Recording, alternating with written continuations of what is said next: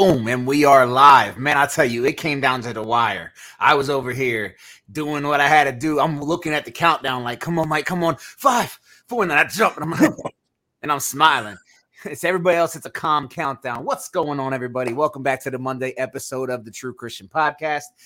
As always, for the boring part, my name's Michael. You probably know that. And this is JD, my brother from South Africa, joining us all the way from several different time zones. What's up, brother? What's happening, my brother? Good to see you. Good to be here. Excited to uh, dive into the scriptures with you as always. It's been a long week. God's been good. Um, and I see we've got everybody in. We've got we've got 31 people here already. That's awesome. Guys, don't forget to like, share, subscribe. We often get people ask, how can we support the ministry? This is one of the biggest ways to support is simply to like and share um, and get the message out to as many people as possible. Every day is a new day to share the gospel of Christ Jesus. So Amen. welcome. Amen. And as always, people watching on TikTok, not a lot yet. I think it's taken. I'm uploading a video. I'm on the live stream on my phone, and I'm streaming on uh on here. So I'm just using up all the internet right now. Luckily, I'm hardwired in. But uh, so TikTok, as always, you can't comment. You can't uh, see JD on the screen with his wonderful face, and uh, you can't see the Bible on the screen. So if you want to join in on the full experience, you got to come over to YouTube. Uh, but that's the last I acknowledge you. Get get behind me now little TikTokers. No, I'm just playing. But uh, guys, look. So tonight we're diving into Luke chapter four, and it's a little bit of a, you know, I don't know if I'd say a funny story behind it because it's not actually funny, but just the um. I've been trying to get into Luke 4. And what's crazy is when I woke up today, like normally if I can't do something, I'm the kind of guy that like I live in the moment, bro. So if like I forget to do something or I can't get to it tomorrow yesterday, like I'm past it. I, I woke up like, no, I need to get into this. I was to go live today during the day. Uh, but then I texted you and I said, "Hey, we're gonna do it on the podcast tonight." So I didn't even give JD like an option. Normally we like conversate, like we got to go into this tonight. Um, yeah, because I wanted to do it yesterday on Sunday. Now the reason why I want to do this, uh, not only because it's the beginning of Jesus' ministry, as the title of the podcast is, but Sunday I was diving deep into it because my pastor is in that area. And because he was in that area, I started reading it again. And I was telling JD as I'm reading it, like I, I I don't know about you, bro, but when I'm reading the Bible, sometimes I get lost in it. Like I get lost. Yeah. And this doesn't ha- I'm not I'm not a reader. Like that's the thing I don't think people understand. I, I'm not a reader. I don't know about you. I despise reading, but I love reading the word of God. I yeah. struggle at reading. I promise you this. In my life, outside of the Bible, I have fully completed, read from beginning to end two books. Everything else I've read in pieces, then came back, then went away, then came back. Like I have a very short uh, ability to stay with a book, right? Like I'm currently reading like 37 books. So I'm not I'm not good at at you know what I mean? But when I open the word of God up, that's how I know it's the Holy Spirit, bro. I'm like, this couldn't be me. I, I don't know where it comes from. I have an ability to read and, and see it like clear as day. And I was in Luke, and I really wanted to dive into it with you guys. So that's Amen, the story. Man. Now you, no matter what, this is what we're doing today. Blessed. Every, every every single time you hit me with one, I think we've had like five or six podcasts where you've been like, "This is what we're doing. We're reading this." Like, um, it's always been it's always been edifying. It's always been good. So um, I know this is going to be a blessing, especially the the episodes where we are not just talking smack, where we are actually unpacking biblical truth. Um, it's it's it's always an absolute blessing, and it edifies me. And we pray that it edifies all of you, and whatever the Lord has put on our brother's heart tonight will reach those deaf ears and soften those hardened hearts. That's what it comes about. That's what it's about. Ultimately, that's what it's about. Amen. And let us also remember that um it's an interesting day today. It is September 11th. Um, so here in the United States, all of you know what that day is. I'm sure JD knows what that day is as well. It's it's not like it's you know limited. Um, but regardless what your theories are behind it, I know there's people that have the that's not what this is about right now. No matter what lives were lost that day, and over here, at least I'm from the Northeast. That day will never be forgotten for me because up in the Northeast, we just thought we was all under attack. Like we really just I mean, you know what I mean? Like we don't know what's going on. So I still remember that day uh, intensely. Um, so just uh, today, let's go ahead and make sure that we keep those families in our prayers because those people aren't that old. Remember, we we ain't that old. So the people that lost people are still walking around. This ain't his. This ain't Pearl Harbor, guys. Like this is people today are still without a child, or still without a wife, or still without a husband, or still without a brother uh, because of that. Okay, so yeah. Uh, let's let's let's remember that and and all the acts, obviously. So just wanted to remind us yeah. of that because it is September 11th. But yeah, guys, I'm ready to dive into the Word of God. Amen. Amen. Amen. Let's go ahead and pull it up. All right, so the reason Luke 4 is the interesting starting point, obviously, is because this is really where we see the ministry take off. Luke is a Luke is a very detailed writer. This is what I mean. It took him four chapters to get to even beginning Jesus's ministry. Right by by chapter two in the Gospel of John, Jesus already has a couple apostles. Uh, I mean, when we when we look at Luke's writing, he takes his time. So we're starting at Luke four because I want to focus on that beginning point where Jesus begins his ministry. Um, oh, should I bring the KJV up? My bad. And and the other thing about Luke's gospel is is he he unpacks things. He goes into details, mentions people, places, um, moreover than the than the other gospels, simply because Luke had Luke Luke had a lot more time, and Luke followed Paul very closely, so he knew um, everything that Paul had relayed to him, as well as speaking to the half brother of Christ, James, and the other apostle Peter, who's also known as Cephas. And we also know that Luke penned down the book of Acts as well. So we know his writing style, he's very thorough. Um, and apart from Matthew and Mark, this gospel came after Matthew and Mark, but it's believed it still be, it still came before John.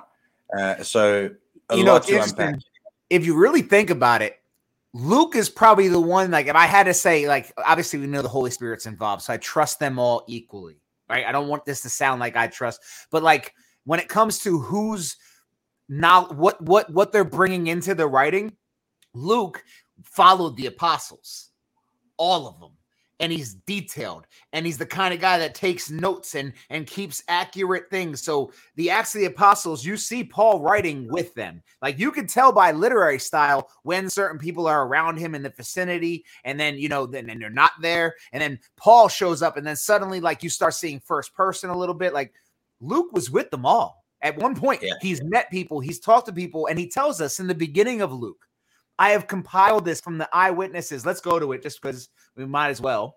Yeah, yeah, yeah. It's just a good opener. Yeah, absolutely. It's to remind us because I, I, was I was saying this actually on the live stream that a lot of people want to try and say the Bible is mythologic, you know, stuff, right? And it, it's arrogant when people say that because if you look at the criteria of testing historical literature, it's there's a certain criteria, and, and one of them is literary style, right? There is nothing about the Bible to lead you to believe it's a myth. Even if you don't believe it's true, there's nothing about it that says myth.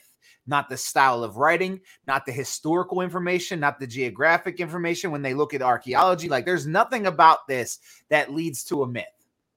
And then, so like I said, when we start at the beginning, he's explaining that he is, uh, let's see, in as much as many have undertaken to compile a narrative of the things that have been accomplished among us, just as those who from the beginning were eyewitnesses and ministers of the word have delivered them to us. And I know that the language here is, is harder because we speak in a, a, very sloppy age with English. So even in a modern English Bible, you might not be even getting this, I'll be honest. Mm-hmm. He's saying that the people that I've talked to, the people that I've uh, interviewed and and and and acquired this information from are the apostles, the disciples, not just the 12, but the disciples of Jesus because Jesus has Amen. more than 12 disciples. He chose 12 for his apostles. Yeah. He's spoken with these people. He said, Among us, those that were from the beginning, the eyewitnesses that have delivered them to us, right?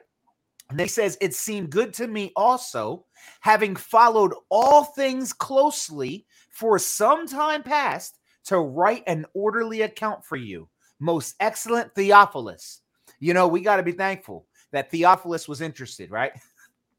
Luke was like, I got to write this incredible thing for for him because he I want him to believe. Because if you read it, it says that you have that you may have certainty concerning the things that you have been taught.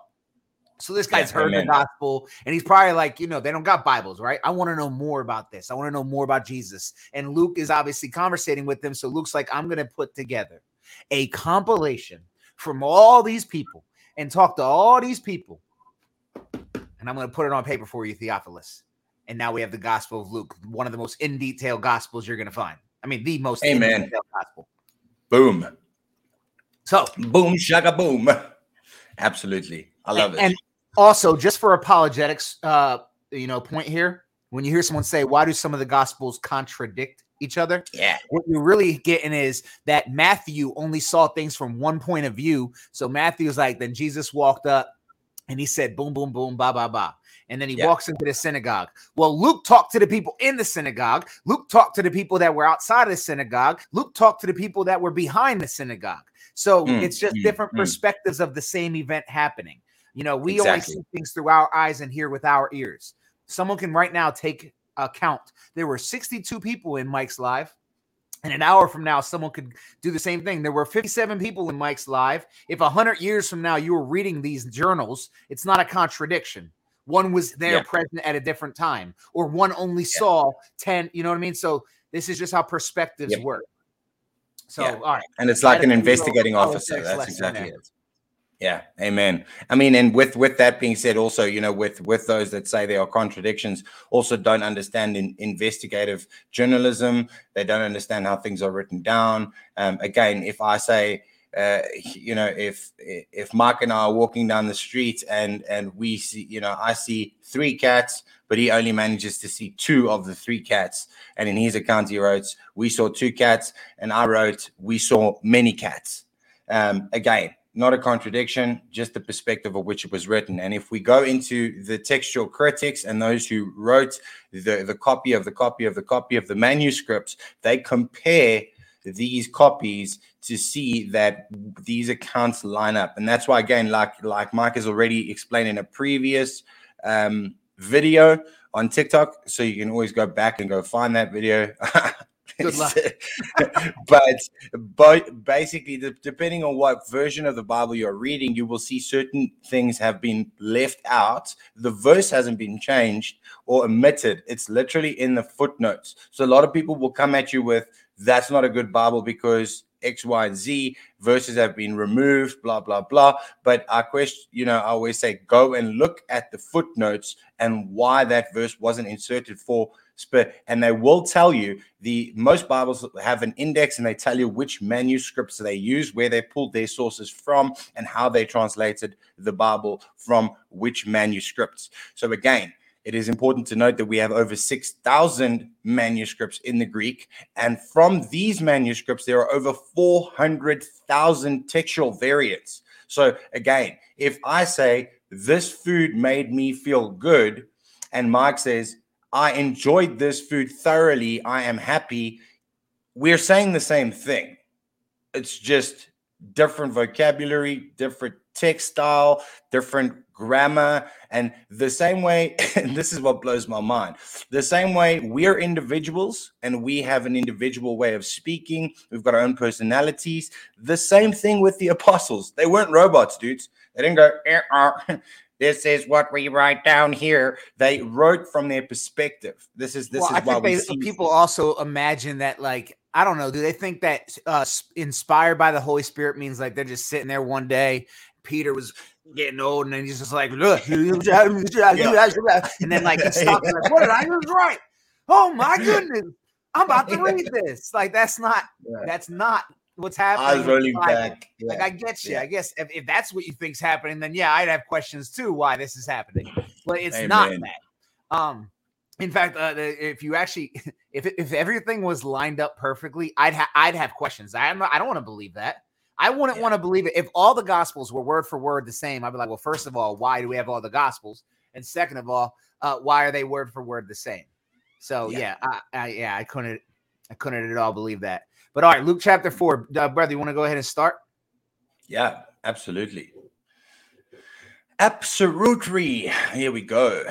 And Jesus, being full of the Holy Ghost, returned from the Jordan and was led by the Spirit into the wilderness. So, for those of you who don't know where we are right now, if you go to Matthew 3, we see where Jesus Christ was baptized, came out of the water, Holy Spirit descended on him like a dove, voice the Father spoke from heaven and said, This is my Son with whom I am well pleased. And this is the point where Jesus Christ heads off into the wilderness, being 40 days tempted of the devil.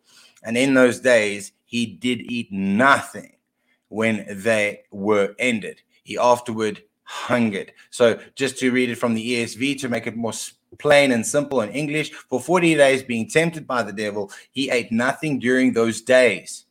And when they were ended, he was hungry. Naturally, Jesus didn't eat for 40 days, he didn't drink for 40 days. He was parched and he was on the verge of, you know, starvation. The, the hunger used here is is a it's not I feel like a snack hungry. Jesus's body needed nourishment at this point. And and this is what we see. So 40 days. Yeah, and I want to emphasize for the 40 days in Deuteronomy 8 let me just go there because I know some people want to see it. Uh, Deuteronomy 9, verse 9, it says, When I went up the mountain, I received the tablets of stone, the tablets of the covenant that the Lord made with you. I remained on the mountain 40 days and 40 nights.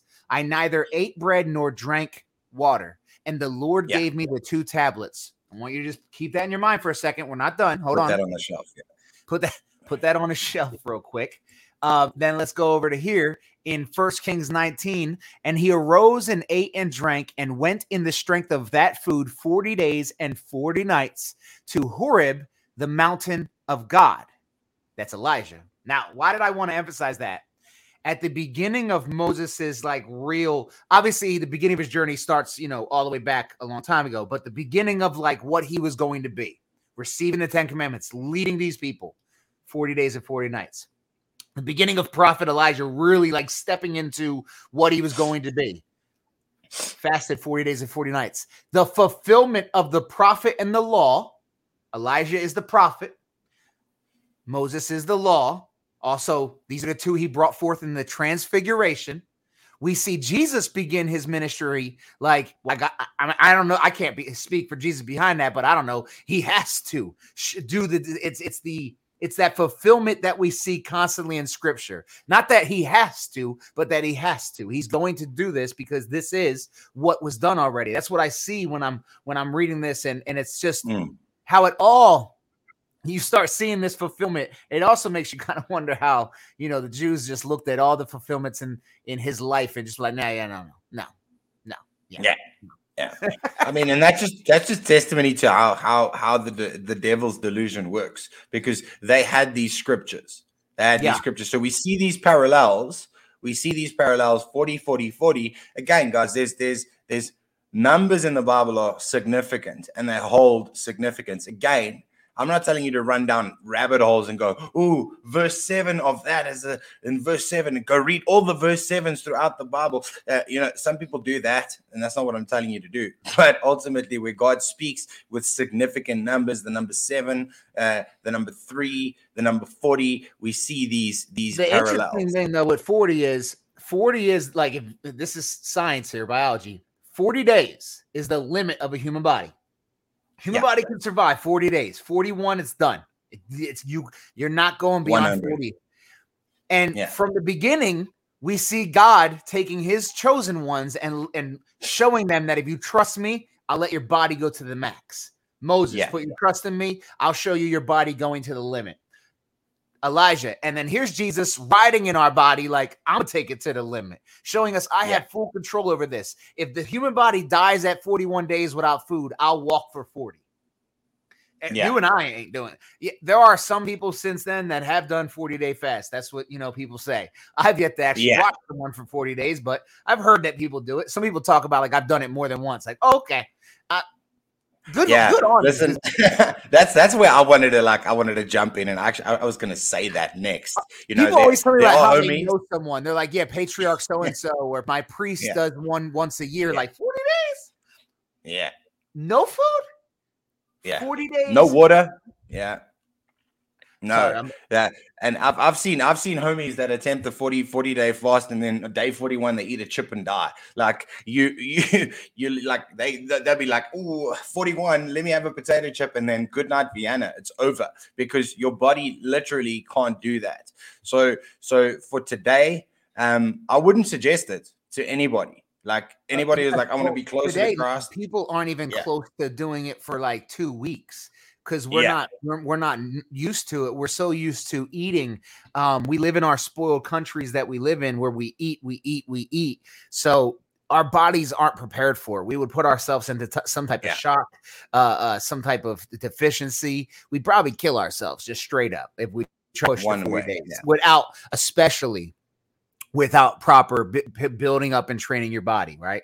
Um, mm. And then I also have one more thing highlighted here before we go back to the you know to the two versions. I, I I highlighted that he was hungry because as I'm reading it, to you and me, hunger is like it's just it's an it's a part of existence, and we can skim past this. But the infinite God of the universe, who also, when we go back to Psalm 50, said, If I were hungry, I would not tell you, for the fullness of this world is mine.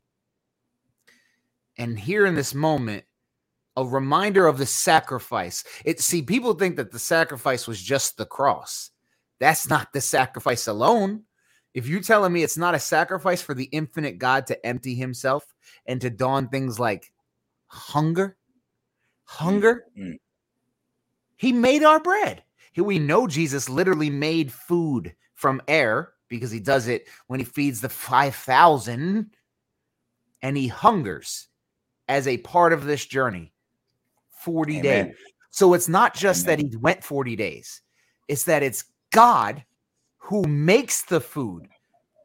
Think about every time God's talked about in the Bible. What does it say? The sparrow has no sowing or what? The Father feeds him. The flowers get this. How much more do you mean for us? And we think about Jesus. Like, just think Again, about that. He was hungry. Yeah. And another parallel to to really look at you is is my brothers and sisters is to see that Jesus Christ. When we say things like Jesus experienced everything you could possibly experience, none of us has been hungry to that point. You know, and and again, he's he he was tempted beyond what we could be tempted and he felt hunger and thirst beyond what we could feel hunger and thirst. Now, I'm not speaking about those uh, you know, the the people in Tahiti that are eating mud cookies. Uh, they've experienced things, but on varying degrees, we all go through various trials and tribulations. We all go through various temptations. Maybe not all the same, but the reality is, is what we look to once again is we look to the cross. We look to our Savior. We look to our Lord, and we see what He went through, what He endured. It's far greater than what we would ever have to endure. Just keep that in the back of your mind as we go through his early ministry. Yeah, I just wanted to bring it up on the screen to show it to you, just so you can see what I mean. This this God right here speaking these words is who got hungry for you. If I were hungry, I would not tell you, for the world and its fullness are mine. If he was hungry, he wouldn't tell you. But right there, he came into the flesh and got hungry for you. That's yeah, that's powerful, man. That's right, powerful. Let's get back into it when uh when the devil shows up. Yeah, this is where it gets cool. This is where it gets cool, man. Verse three, yeah. All right. And the devil said unto him, Yeah. So here we go. And the devil said unto him, If thou be the Son of God, command this stone that it be made bread. And Jesus answered him, saying, It is written that man shall not live by bread alone, but by every word of God. And the devil, taking up into a high mountain, shewed unto him all the kingdoms of the world in a moment of time. And the devil said unto him, All this power will I give thee, and the glory of them, for that is delivered unto me, and to whomever I will give it. If thou therefore wilt worship me, all shall be thine. Uh, a lot to say just from those few verses, but we'll get into it. Yeah, yeah. And finish Jesus, answered, and Jesus answered and said unto him, Get thee behind me, Satan, for it is written, Thou shalt worship the Lord thy God, and him only shalt thou serve. Again, Lord there with the capital. We can go look at the we can look at the the Greek there. We see again Yahweh is is is found in these scriptures. Um, in the Greek, obviously, we see kurios. So very important. What is Jesus Christ saying here? And for those of us who believe in the triune God of Scripture, he's he's Jesus Christ is saying a lot in that passage. So yeah, I think what I wanted to also point at, right, is the very beginning. If you are the son of God. You see, people might not realize this, but I truly believe Satan is testing him because uh, we know Satan doesn't know anything. I don't know if you know this, but he's not, he, he's wise, obviously, from existence. He's existed for a long time, but he doesn't know the future. He doesn't know who the seed coming to get him is. Now, granted, obviously, they know that this Jesus, he's something, right? And we're going to see that more beyond this point as demons start mentioning things around him. But they don't know exactly who he is, nor exactly what he has come to do. But they know he's a man of God. They know that he is sent by God. He's something, right? So he says, If you are the son of God, command these stones to become bread, right? So he's challenging him. But obviously, Jesus responds with, It is written, man shall not live by bread alone. And I want to just go ahead and stop there and point at one uh, at something. It is written. Jesus has all the ability in the world to rebuke him on his own. He could literally rebuke him completely from his own authority, from his own lips, but yet he reverts to the scriptures. As we see, uh, uh let me go here. Where's it at? If you are, it is written, man shall not live by bread alone, but by every word of the uh, of God. I like how the King James has that still in there. But by every word of God. I have to look up the exact reason why that's that part's not in there. As JD was mentioning earlier, it might not have been in the manuscripts that the ESV used. This is why we put them both on screen. But this is that sola scriptura here that people fail to like skip over. I don't know why people are so angry at the idea of sola scriptura when even Jesus used scripture for everything. You can't find a point in the Bible where Jesus is not using scripture. From the mm-hmm. moment he arrives, Luke 4, to the moment he leaves, it says he opened up the eyes of the disciples to all that the prophet and the law says, right? Like that's literally what we've went over that part in Luke 24. The end of it, 20 chapters prior, here's Jesus using scripture to battle Satan. And all in between there, you're going to see Jesus using scripture against Pharisees, Jews, everybody. Mm. Scripture. And, and, and like this is this is what we survive off of. And then we see Satan take him up onto this you know, hill and this mountain to see all kingdoms of the world. And I think it's fascinating that he mentions that these have been given to me because he thinks that they've been hit. That they think that they're his is like this power, even though really it's a curse. Like you are down there. He says, To you I will give all this authority and their glory, for it has been delivered to me, and I give to whom I will. And this is right here by definition, when people talk about is it possible to sell your soul, this is what selling your soul is. You can't actually sell your soul. But when you turn from God for the things of this world, when you worship not God for the things of this world. And a lot of us get tempted like this. See, Jesus gets the greatest temptation. A lot of us get tempted like this all the time. We get offered something way less and we be giving up our uh, our heart. Before we were in Christ, JD, I don't know about you, bro. I was never offered the world and everything in it, but I I turned from God for a pack of gum and a box of Newports. yeah, yeah. being honest. People always talk trash about Judas about Bell. He got silver. You used to you turned on Jesus for free. Yeah, again, like this, there's there's a lot happening in the chat in the moment. I just want to I just want to point out a couple things, guys. That that people are asking, did, did the devil not recognize Jesus? Uh, did the devil not know it was Jesus? Uh, that Jesus was God in the flesh? Did the devil? Yes. Again, all these things. Remember, the same way the devil approaches, we always go back to Genesis. The devil doesn't use new tricks. He casts shade on God's character. Again, he had no authority to give away anything. This is the lie. This is the lie that we see throughout throughout Scripture. The devil promises things he cannot give.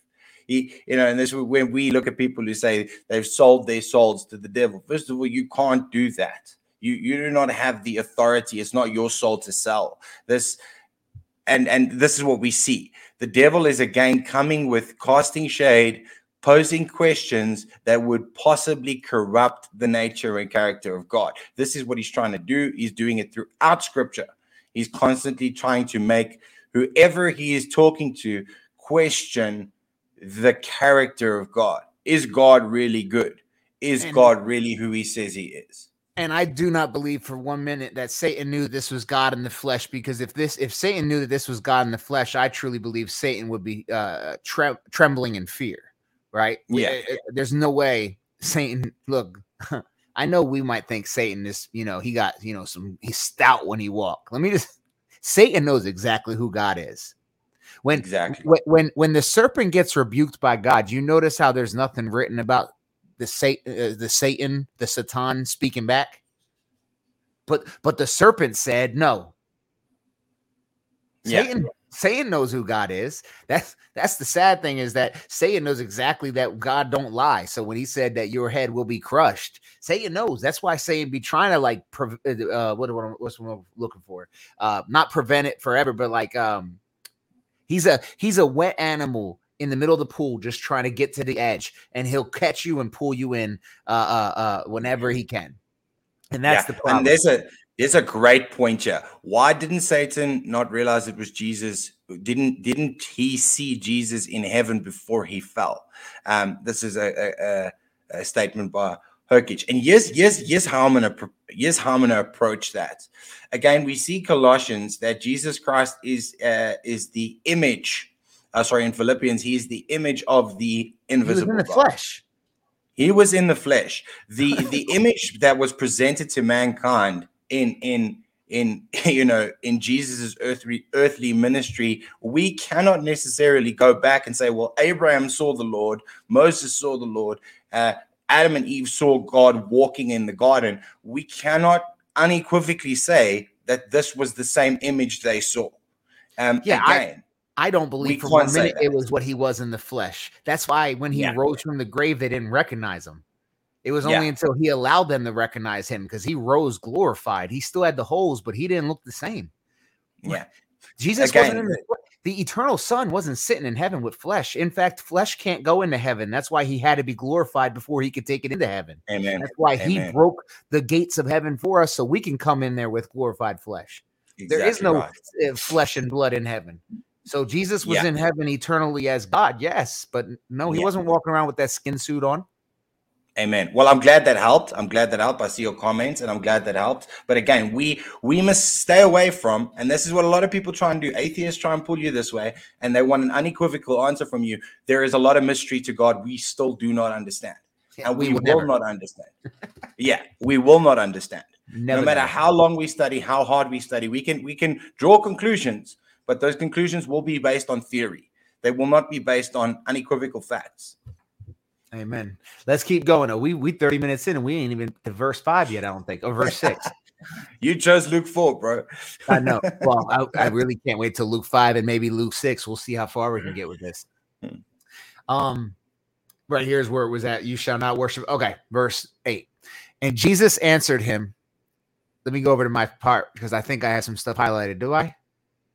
Uh no. And Jesus answered him, It is written, You shall worship the Lord your God, and him only shall you serve. And he took him to Jerusalem and set him on the pinnacle of the temple and said to him, If you are the Son of God, throw yourself down from here. For it is written, He will command his angels concerning you to guard you, and on their hands they will bear you up, lest you strike your foot against st- a stone. And Jesus answered him, it is said, You shall not put the Lord your God to the test. Now, I just want to throw this out there real quick, real quick. A lot of people try to say this is Jesus saying he's God. It's absolutely not true. I know what you want it to be. I, have been seeing people, people like uh, Christians getting real hype about it too next time someone says when did jesus say he's god? or uh, you know when did jesus say he's god? right here. If you think you just found this and christians been reading the bible for 1990 uh, however many years uh, until this has been been started being said and we didn't see this you've you've been mistaken. He's clearly saying that we're not supposed to test god because satan said jump and god will protect you like the scriptures say, because he did quote the scriptures. The scriptures did say that, but they don't say anything about him testing God, it's saying God will deliver you when something happens. He will protect you. He's saying you don't test yeah. the Lord thy God. What do you what do you talk about? No, that's not how this works. So just want to throw that out there. Now, also, we see Satan using scripture, trying to convince uh, uh, Jesus to do something. Satan knows you're not supposed to test the Lord thy God. So Satan's kind of testing this person's knowledge. Yeah, like, okay, yeah. you know the word of God. So, okay, okay, T- uh, do this, this, and that. Jesus responds again with what? With scripture. And I know I've showed this before. I don't know how long ago I did, but I think it's also fascinating that the scripture Satan quotes. Let me take you to it real quick. If you go to Psalm 91 11, for he will command his angels concerning you to guard you in all your ways. On their hands they will bear you up, lest you strike your foot against a stone. The next verse that Satan would have quoted if he would have kept reading you will tread on the lion and the adder, the young lion and the serpent you will trample underfoot. I wonder if Boom. Satan knows what he was quoting to Jesus, or was he just trying to cherry pick? You know how sometimes when people cherry pick, we always tell them, uh, just read the next sentence. What if Jesus would have been like, "What's the next line, bro?" Yeah. What's what's the next line, bro? Imagine. Yeah. Oh man. I see the trolls, by the way, guys. Uh, you can ignore them if they try to troll, uh, or we can just remove them if they're an annoyance. Uh, just let me know. Uh, this is a podcast, not a debate show. And then it continues uh, with him saying, "You shall not put the Lord uh, God to test." And when the devil had ended every temptation, he departed from him until the opportune time. And Jesus returned in the power of the Spirit to Galilee, and a report about him went out through all the surrounding country, and he taught in their synagogues, being glorified by all. So Boom. Jesus immediately is being glorified by all. You're going to see a lot of highlights I have that show those things that Christians kind of constantly want to point at and show you, like, what are y'all talking about when it says Jesus never was worshipped on earth? What you can see it happen all the time. You can see it all throughout scripture and the way people talk to him, talk about Amen. him. And we see Jesus walking in the power of the Spirit. And JD, let me ask you a question here. This is just me asking, right? I'm sure, uh, you know, some people get scared to ask questions because they don't want to look like they don't know something. Do you think that with Philippians 2, it says that Jesus emptied himself out, right? So he came into the flesh and emptied himself out.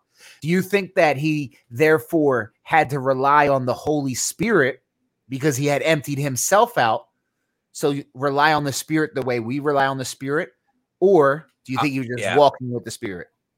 I 100%, I 100% think that Jesus Christ was reliant on the Holy Spirit because we see his ministry start taking off, the healing start taking place after the baptism we see blind eyes being opened, deaf ears being so the power of the Holy Ghost rests on Christ as the dove. And then we see at the crucifixion, he gives up the ghost, he gives up the spirit as well, emptying it out. And again, when we go look at one of the most profound sayings in the Bible, Eloi, Eloi, lema sabachthani, my God, my God, why have you forsaken me? Again, we can look hmm. into that, we can read into that. There's a lot of a lot of parallels there. There's a lot of symbolism there. Um, but ultimately, this is this is an age-old discussion, debate, if you will. Um, so ultimately, again, it's one of those one of those mysteries that we will not fully understand until we are in the presence of God. Amen. And then we get to a part that JD and myself went deep into. And if you, uh, I forget what the name of that podcast was. I probably should start writing these things down. But we did an entire episode on just this area, the uh, the, the moment of Nat where Jesus comes back to Nazareth. Luke has the best version, so we're gonna we're about to dive into that. Um, mm, mm, I'm gonna mm. let you take over, JD, because I need to go get a little bit more water because my throat's bothering me. I don't know if y'all can tell. I'm over here like kind of choking up, like I'm about to start crying. That's what the Bible does to me. Um, but uh, no, get some water, JD. Go ahead and take over for me. And there's a lot right here that I'm sure you could be busy for like the next three months. Amen. Amen. So, so here we go. And he came to Nazareth, where he had been brought up. So Jesus Christ was brought up in that town, as we see, and as his custom was, he went into the synagogue on the Sabbath and stood up to read, or stood up for to read, the King James says. And there was delivered unto him the book of the prophet Isaiah. So we this is what the, the King James puts the the um, Isaiah's name in that form. And when he had opened the book, he found the place where it was written. Now, this is this is profound. Now, guys, I want you to just picture the scene. I want you to picture the scene because there's a lot of Pharisees now present, right? Because where's Jesus speaking? We see he's speaking in the synagogue. So there are a lot of Sanhedrin present, the Sadducees, the Pharisees, they are all carefully looking and listening because they can do they want to trip this guy up. This is this is the thing. They want to trip him up. They want to find a reason to crucify him. This this is why Jesus constantly tells his apostles, "My time is not yet come. My time is not yet come. My time is not yet come." And then he says, "The time has arrived." Same thing, yeah. So he is now reading from the scroll that was written by Isaiah. I saw someone earlier saying, "How could Jesus Christ quote scripture if scripture wasn't written?" It, it was written. The Old Testament was penned down, and and this is how the temple would read from the the scribes from what was written by the prophets before them. And, and the spirit of the Lord is upon me. He says, "The spirit of the Lord is upon me because he hath anointed me to preach the gospel to the poor. He hath sent me to heal the brokenhearted, to preach deliverance to the captives, and recovering of sight to the blind, to set at liberty them that are bruised, to preach the acceptable year of the Lord." And he closed the book and he gave it again. You're gonna scroll down there for oh shot, brother. Um, and he says, and he gave it again to the minister and sat down, and the eyes of all them that were in the synagogue were fastened on him. Yeah. So, whew, so real quick, Me. yeah, real quick. I, that's why I wasn't scrolling. I was like, go ahead, just whenever you want to stop JD in my head. Um, okay, I didn't, I didn't get highlight anything there, but it's on my head. So this is a beautiful passage, right? This is also the passage that side note that false apostle had, where she inserted her name in it if any of you remember when I uh, uh there was that Christian uh, female who has like four million followers who was going to throw away everything she had because some apostle reached out to her with like five followers, Apostle Ayana or something, and everybody's like, "Can you check it out?" And I looked at her little website, and on her website it says like I Ayana something something something, and it like literally starts plagiarizing this because she inserts her name in here, saying the Spirit of the Lord is upon me because um, he has anointed me to proclaim the good news to the poor. He has sent me, and then it's like me, I, my name, I and she put her name in there, and I'm like, oh, that's scary, right? This is this is messianic, if anything, obviously, because of what Jesus is about to say.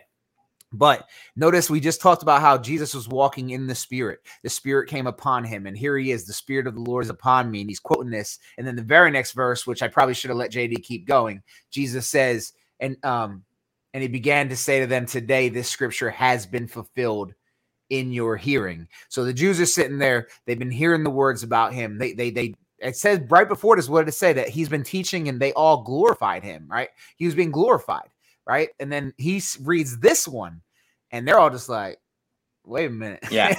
and then he yeah. says, Today, this has been fulfilled in your hearing. And this is where we get Amen. into that part where we see it get a little tricky. But as I told you guys, we have an entire podcast on this and on this part. So even though we could we could really hang out here for like the next hour, I have to do my best not to. So I'm gonna let JD keep reading just because if I do it, I might force us to be here. But I'm trying to get beyond this yeah. point too. Yeah and again, like even on my side, there's so much I could say. And, and, before I go on, I just want to point out if you go to Matthew 10, we see the same thing. Jesus Christ pro- proclaimed the same thing to John the Baptist when John the Baptist sends two of his disciples to go and double check if Jesus Christ is in fact the Messiah because he's fallen into a you know a bit of doubt. He's like, "Oh my word, I'm in prison. I'm going to lose my head. Did I do this all in vain?" And he sends his disciples out. Jesus proclaims the same thing to him um, that he has just proclaimed here. So go check that out for yourselves. I'll carry on. And all bear him witness and wondered at the gracious words which proceeded out of his mouth. And they said, Is this not Joseph's son? And he said to them, Ye will surely say unto me this proverb, Physician, heal thyself. Whatsoever we have heard done in Capernaum, do also here in thy country. And he said, Verily I say unto you, no prophet is accepted in his own country. But I tell you of a truth many widows were in Israel in the days of Elias, when the heaven was shut up three years and six months, when great famine was throughout all the land. But unto none of them was Elias sent, save unto Sarepta, a city of Sidon, unto a woman that was a widow. And many lepers were in Israel in the time of Elias. Sorry. so you got to, many in the time of Elias the prophet, Eliseus the prophet, and none of them was cleansed, saving Naaman the Syrian. So why is Jesus Christ saying this? So I'll, I'll, do this in the fastest way possible without letting this consume the show. This is my one of my favorite teaching. Like if I had a church, this would be my opening sermon. Probably talk about the Nazareth story. I love this story, guys. I promise you, it's one that you should really focus in on because a lot is happening here. So Jesus is looking at these people. He proclaims that this scripture is fulfilled in Isaiah. Then they start getting begrudged, like blah, blah, blah, and they start acting all different. Ain't this so and so son? Blah blah blah blah. He then says, Truly, truly, I say to you, you know, no prophet is accepted in his hometown. Now, before you go freaking out because someone told you Jesus is only a prophet, and this is the first time you might be reading the Bible ever, who knows? You're like, oh my gosh, maybe he is a prophet. Jesus fulfills all that the prophets have have done before him and he fulfills all that everything comes before him so he is the perfect mm-hmm. everything including mm-hmm. a perfect prophet if you know what the word prophet means it means someone who declares the will of god it's not a future teller. It's not a. Uh, it's not a. Um, a, a fortune, you know, person. It's the person that declares yeah. the will of God. But you know, God declares the future. That's why they're able to do so. But that's not the main Amen. function of a prophet. And as the Bible says, before Jesus came, God spoke through our fathers and the prophets, right? Well, we had the patriarchs, which is a father, then we had the prophets, and then yeah. Jesus. So yeah. Jesus fulfills the true mouthpiece of God, and he's the word of God. So he's not just the one who declares the will of God, he is the word of God that declares the will of God. Just want to throw it out there. Oh, but, he, but then he stops and he says, But in truth, I tell you, because he just says that the hometown never accepts them, and that's true. In truth, I tell you, there were many widows in, in, in Israel in the days of Elijah. I know the King James over there is throwing us for a loophole, and you were listening, probably like, Who is Elias? Hmm. Elijah. When the heavens were shut up three years and six months in a great famine. So he's talking now about um, the widow of Zarephath and how the famine affected everyone, but Yahweh saved one person, and it was this woman. And they know that this woman was not a Jew, she was a pagan, Gentile. And here's Jesus saying, All of Israel suffered and died. Many widows in Israel died, but this one didn't. A Gentile, a pagan. Then he says there were many lepers in the days of Elisha, and they all were, were, were, were not cleansed. But Naaman was the Syrian, a Gentile, a pagan. So here's Jesus standing in a synagogue of Jews who believe they're safe because they're God's chosen people. They're circumcised. They forgot that Jeremiah 9 said, A day is coming when I will punish all who are uncircumcised of the heart, even in Israel. They forgot that they're not sealed just because the blood. And he looks at them and says, That's why we let you guys suffer. Many widows were there with no rain and no water. Who did who got the food? The Gentile, because of her faith. Naaman had faith and he got cleansed. He points to two Gentiles and their faith. You want to know where Jesus teaches faith alone? Here's one right here. I guarantee you Naaman and the widow Zarephath didn't go to the synagogue after this. They didn't go get circumcised. Well, Naaman didn't go get circumcised. They didn't go dip themselves in the river seven, seven times because they're unclean. They didn't do any of these things. I guarantee it. Because Naaman even says to Elisha, if you go back to that story, hey, after I leave here, I got to go into the temple of my people's God and I got to help my high priest bow down. So I'm going to have to bow down to him. Is Yahweh going to get mad at that? What does Elisha say to him? Best part of the story go in peace. he says shalom, which means go in peace. But he didn't say, well, make sure, hey, Naaman, make sure you get circumcised. Make sure you go to synagogue every week. Make sure you are not doing anything on the Sabbath. Say, Naaman, look at me. It's a lot I got to give you before you go. Make sure that you don't eat pork. Make sure that you don't eat shellfish. Naaman, before you go, he didn't say that, did he? He said, go in peace. Because Naaman demonstrated what? Faith. He said, I know that Yahweh is the one true God and I will forever remember that or, or worship that. He asked to bring dirt with him from Elisha because they believed that gods had territory. So he wanted to show reverence to Yahweh by pouring out dirt in his home away from this country so he could still bow down on Yahweh's dirt to praise him. You want to talk about faith? That's faith. Going back to Syria with a jug of dirt from Israel or from the Holy Land, so that when I do bow down to remember Yahweh who saved me back in those days, I will still be on his dirt. What? That's faith.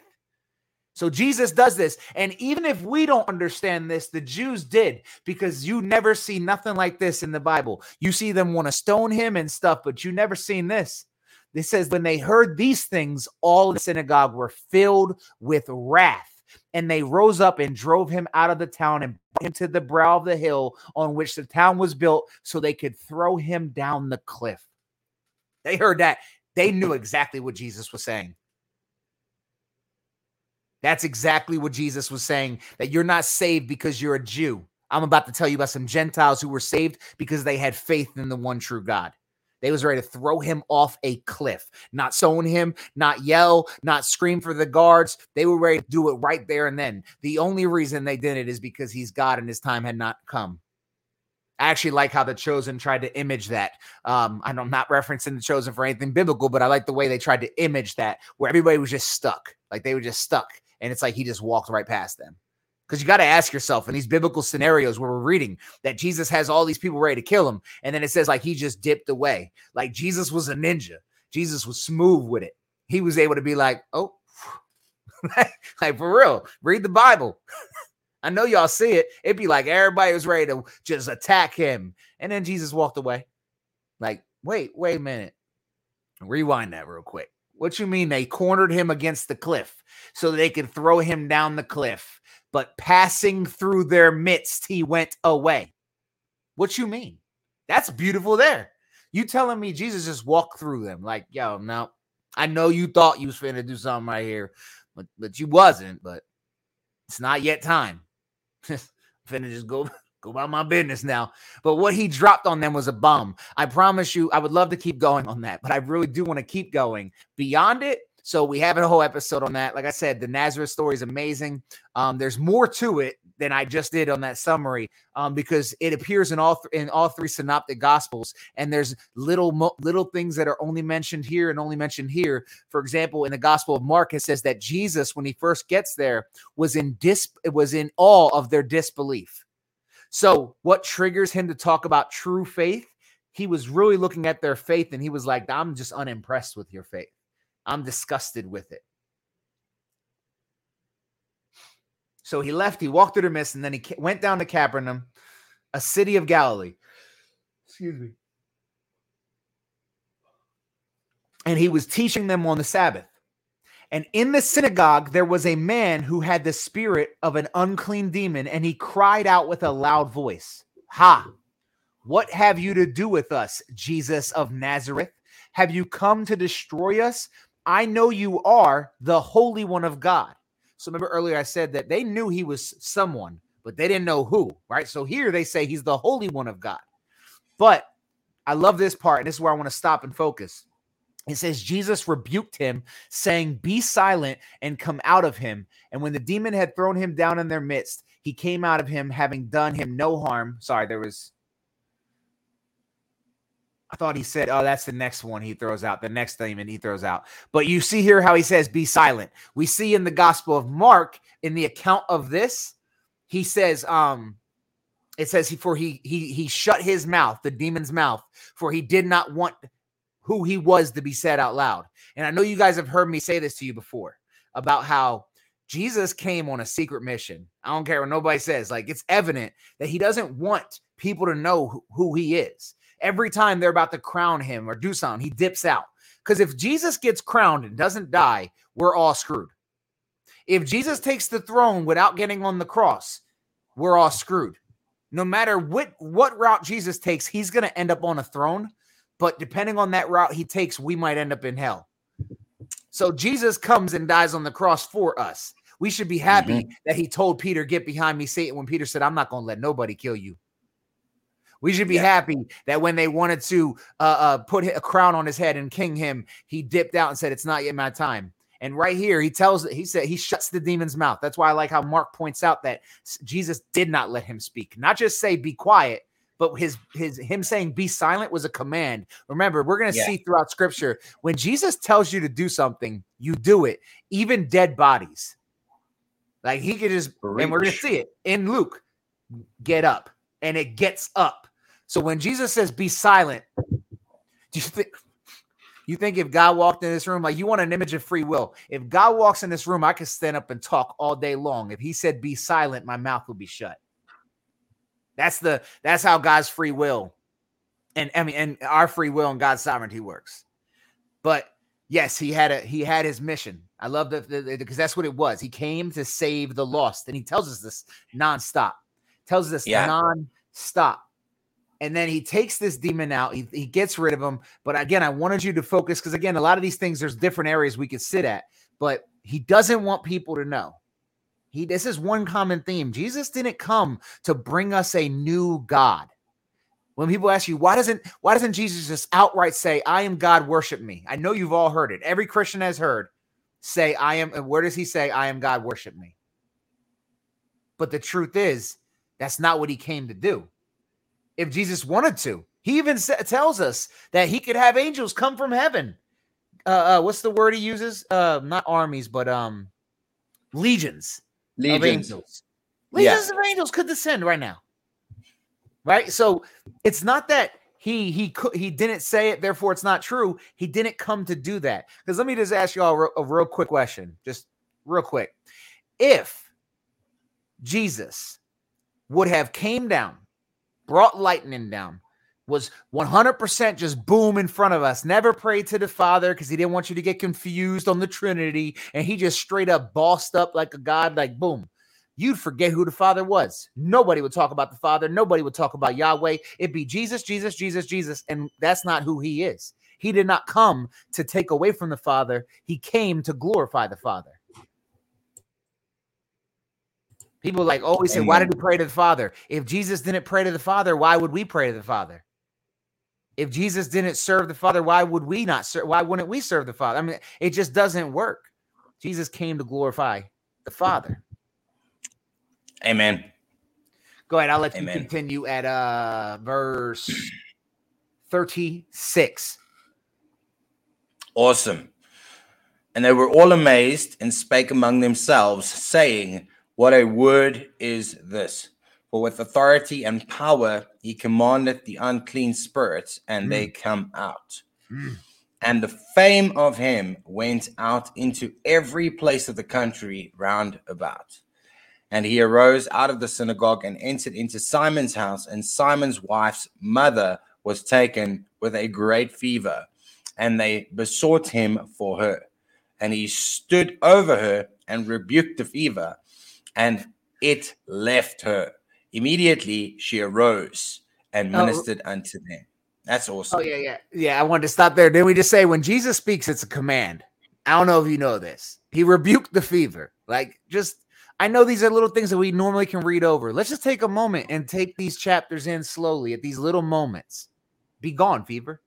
That's the yeah. power of God. And remember this that power resides in you.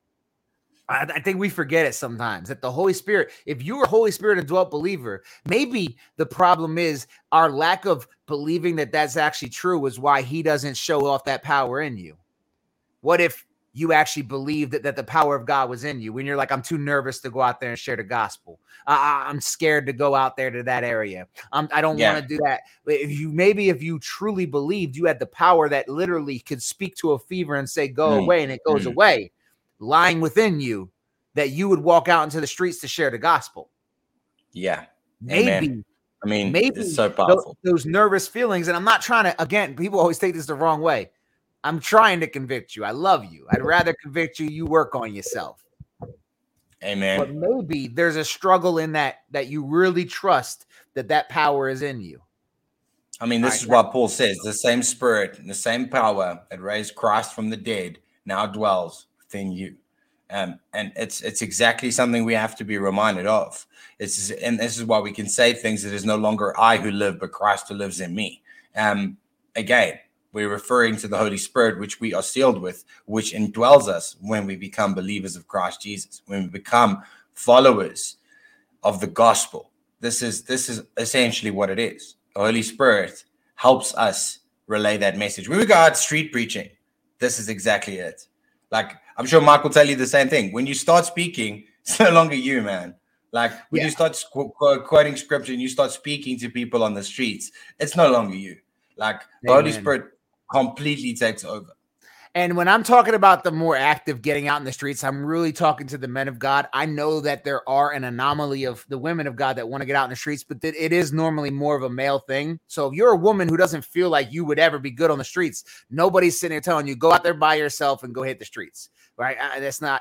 I know the world wants us to believe that all of our roles are equal, but in the Christian uh, uh, faith, we have roles specific for a reason. God made my bones a little denser so I could be out there where I might get a beating. But God gave me a little bit more muscle mass so I could defend myself, right? So I can go out there and hunt and pro- and provide and protect. Um, so uh, when I speak about like, hey, get out in the front lines or something, I'm talking about uh, it's a call to men. Again, I know some great women of God that hit the streets though. Don't get me, don't get it twisted. But I do want to point that out, you know. But also though, there's nervousness in other ways to serve people get nervous about just serving at their church. Like that blows my mind when people get shy about their church. Like, man, you want to spend eternity with them, right? Come on. like, you gotta talk Come on, them. man. Can't not talk to someone you about to see for the rest of eternity.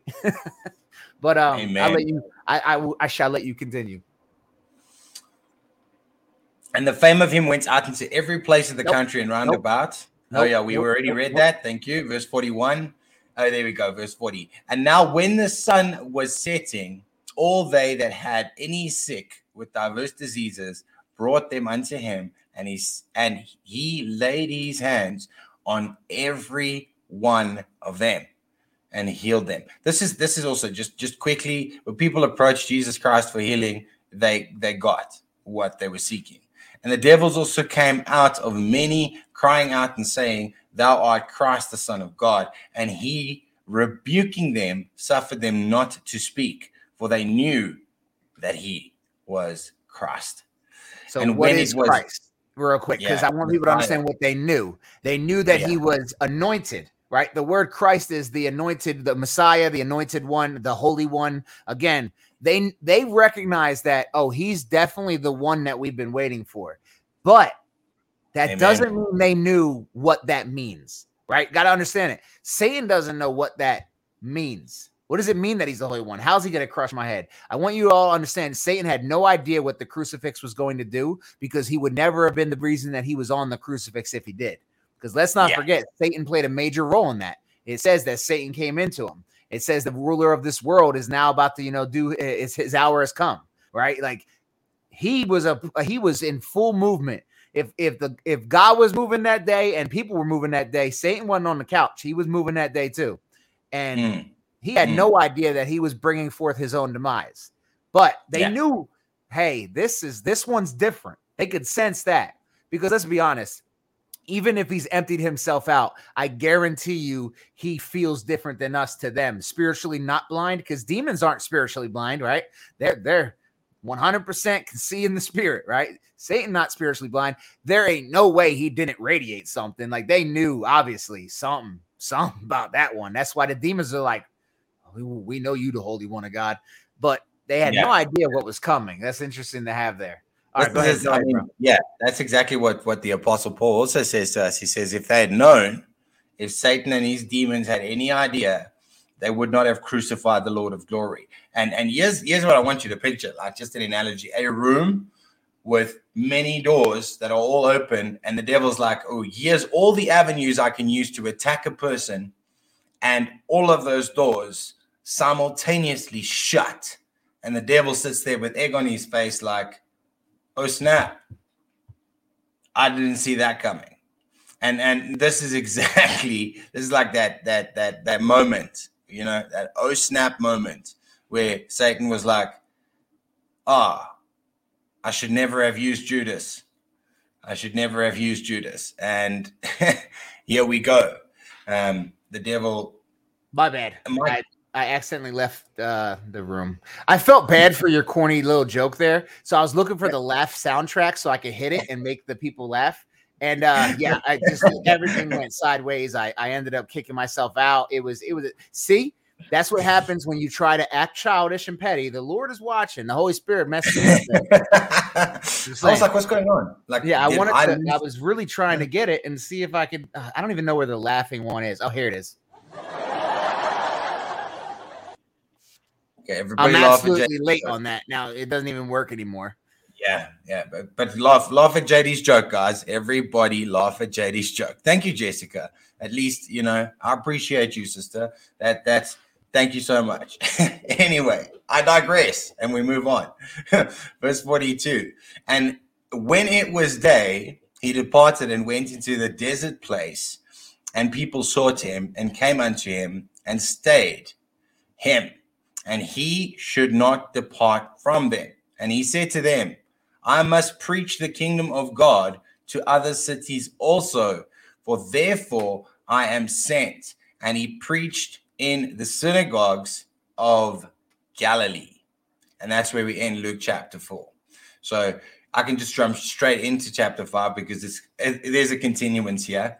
And it came to pass that as the people passed upon him to hear the word of God, he stood by the lake of Gennesaret and saw two ships standing by the lake. But the fishermen were gone out of them and were washing their nets. And he entered into one of the ships, which was Simon's, and prayed him that he would thrust out a little from the land. And he sat down and taught the people out of the ship. So that's kind of where we see he goes into Galilee, and here he starts he starts preaching through them. And Simon answering said unto him, Master, we have toiled all night and we have taken nothing. Nevertheless, at thy word, I will let down the net. So this is this is quite an amazing part we see here. And when they had this done, they enclosed a great multitude of fishes and their net breaks. So imagine this like Jesus Christ walks onto your boat.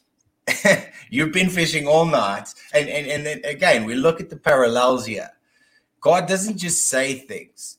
He if he's gonna say something, he's like, yo, cast your net on the opposite side, do it again, and they pull up so many fish that the net actually breaks. Um, so many of us in, in, in our lives right now need to be need to be paying closer attention to what the word of God says because we're we're toiling, we're at it, we're working, coming up empty. And God is and, and this is this is essentially what Jesus Christ puts here. He demonstrates an act of faith. They know there's no fish. They've been fishing all night. And Peter says, Nevertheless, I will do as you command. I will put my net in one more time. And he comes up he comes up, man. It's, it's, it's, it's Sorry, I just started thinking about something though. You're you're you're making me think about something. It's that proof that faith drives action. Imagine Peter just sitting there, like, "Oh, I believe you." Okay, bring me Peter, Canaan. Throw the net in, Peter. I believe you. No, but Peter, throw the net in. Faith alone. I believe it. right? faith drives action. Peter yep. didn't think anything was in there, but then when Jesus said toss it, he's like, okay, that's I trust you that this isn't the stupidest thing I'm about to do. I trust you. You said do it. So the trust drives action. If that person, if if someone didn't actually have faith, which means trust, you would have looked at Jesus and been like, what? What? Bring no me middle ground. Canaan. You either don't do it or you do it. There's no I believe, but I don't do it. There's a lot of Christians out there today that say that they believe Jesus when he said toss the net, but they don't want to toss the net. But they don't want to be the person who doesn't believe because they do they want Jesus to think I believe still. Toss the net. someone just came into the live stream right now, probably, and they're like, "What does he mean? Toss the net? I need to know." All right, continue. He's basically saying, "Bring me Canaan. Bring it to me." Like Peter says, "Just put the fish here." What are you saying? Yeah, I believe fish in the boat, bro. Like I'm, I'm, not being tossing out any nets. You put Jesus the says, toss the, the, net, and and Peter says, "Oh, I believe you, but can you toss the net?" Yeah, come on. Just you're here. I've been doing it all day, Lord, and I have faith. Can you just, you know, just yeah, yeah. You've been sitting there I preaching. Mean, we, we, we, That's what people act like. oh, you oh, believe man. in a works-based gospel? I don't have to do anything. Oh, cool. Good. Yeah. Enjoy that I mean, one, man. Yeah, backloading works there, bro. You're backloading works. That's what you're doing here. oh man, that's just so ridiculous. I'm just trying to eat fish. that's what I'm trying to do. You, you want the fish coming out there marching in an orderly fashion, one by one, hopping onto the boat, also neatly packing themselves, slitting their own throats, chopping their own heads off, descaling themselves, filleting. There we go. I'm prepared for you. I'm gonna just how- lay on my back, Jesus. If you could just get the fish to jump in my mouth, and we'd be good. Yeah, yeah, yeah. Like, what, what do I need to do? Knife and fork, what, bro? Knife and fork for what? It's just gonna be. I'm just gonna command this food to cut itself. in fact, why do I have to eat? Can we just do something about this? There's no line. We can go all the way with this thing. It's like in Jesus' name. yeah, in Jesus' name, I'll never hunger again. Yeah. I cast my stomach away. Yeah. Oh man. Anyway, sorry guys. That's that's just Mike and JD having a moment. That's this is this, is how we talk when we're not recording.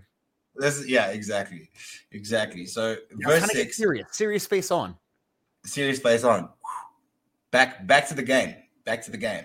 And when they had done this, they enclosed a great multitude of fishes and their nets break. So in the, the, the ESV says this a lot plainer. So I'm just going to read it there. And when they had done this, they enclosed a large number of fish, and their nets were breaking.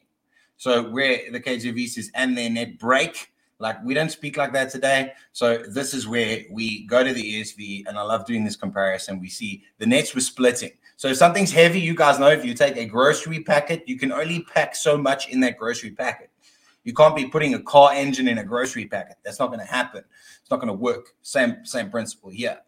And verse 7, and they beckoned unto their partners which were in the other ship that they should come and help them, and they came and filled both the ships so that they began to sink. So this is this is what God is saying.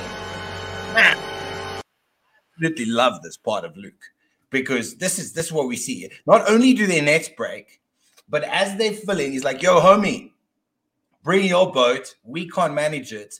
And then we've got two boats that are taking on water because there's too much fish. There's too much. There's too much fish to even carry back to shore. That's that's God for you. Like I'm not just gonna do something. I'm gonna go and I'm gonna exhibit my power. And this is exactly another reason why Jesus Christ. Well, it's said, also a demonstration that this ain't the p- parlor trick. Like I, I control all the fish. Like I give all fish if I wanted to. Like I have yeah. that power. Amen. Amen, man. And then what do we see Simon do? Simon bows down immediately, fell yeah, down at Jesus' knees, saying, "Depart from me, for I am a sinful man, O Lord." Ooh. But that's it. That's where I want. That's what I wanted to point, point out. That's what I wanted to point out because if we go to Luke 18, right, and we see the same parallel where Jesus Christ is talking about the parable of the Pharisee and the publican, and and the publican prays and he says, "Thank God that I'm not like these adulterers and these these covetous people and these extortioners and even this publican. I'm not like them." And the publican doesn't even lift his eyes to heaven, but he simply says, "Have mercy on me, God, for I am a sinner." Boom. Same thing we see with the thief on the cross. Same thing we see right here. He acknowledges Simon Peter, Cephas, acknowledges that he is a sinful man in need of a savior. How many of us are sitting here tonight? There's 97 people on this live. Not only that, he acknowledges his unworthiness too, because yeah, he says, yeah. Depart from me, depart from me, go away from me, because I don't deserve to be in your presence. I don't deserve to be here with you. I don't deserve these fish. man, so good. Woo! It's so good.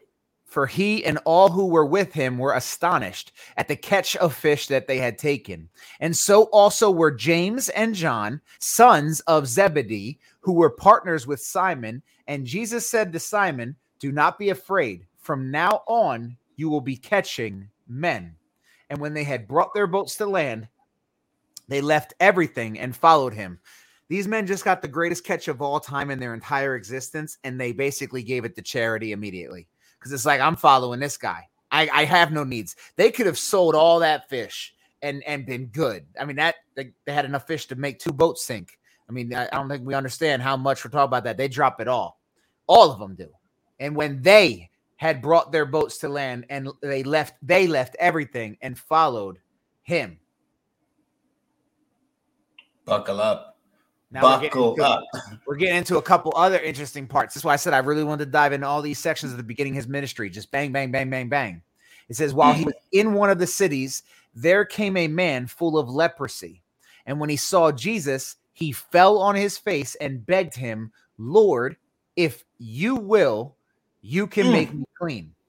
And mm. Jesus stretched out his hand and touched him, saying, I will be clean and immediately the oh. leprosy left him. Again, he commands and everything must obey. And bro, it bro. was if you will, and he said, I will. Mm, mm, mm. That's just what I wanted to point out. God, man, God is so good. Talk about but, you know, I'm gonna go say goodnight to my you, you, you know what he says? Look what he says here, guys. Guys, I really want you to zone in on this for a second. Brothers and sisters, tonight is the gospel, man. Tonight is a night for the gospel. Don't you just love the word of God? But look what he says here he says to God, if you will, if you will, like he knows he needs the healing. He's a leper. He, he's, he's, he's dirty. This is why he says, make me clean. He's dirty in the sense that lepers were, were like outcasts. Lepers stayed on the outskirts of the city. They were not allowed to come in and worship with the others. They were not allowed to come in and sit at the at the diner, if you will, and have a cup of coffee and a nice piece of jam toast. This was not what lepers were allowed to do. But look at how he humbly approaches God and says, If you will, you can make me clean. So again, how many times are we found in positions whether you are whether you are sick spiritually, whether you are sick physically, whether you are sick mentally, wherever you are battling where there is a problem. And again, look at your approach. Like, why are you seeking the healing? Why are you seeking the healing? And according to whose will? So, so he says to Jesus Christ, if you will, but I mean, I love how he says it, Lord, if you will, you can make me clean. But what does Jesus immediately do? He stretches out his hand touched him, saying, I will be clean. And immediately the leprosy left him. And then he charged him to tell no one. This is so important. Like, I just want you to wrap your heads around this one. He charges him to tell no one, but go and show yourself to the priest and make an offering for your cleansing, as Moses commanded, for a proof to them. So Jesus Christ is saying, Don't boast about what I have done for you on this day but go and do so that you can prove this to those guys. But ultimately, I don't want you to boast about anything you have seen that has been done here today. Why? He's God. Why is Jesus doing this? Because let me tell you something.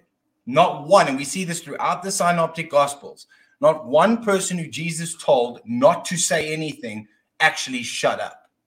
They all went and said something all of them. like this was too good to contain. They they couldn't keep quiet.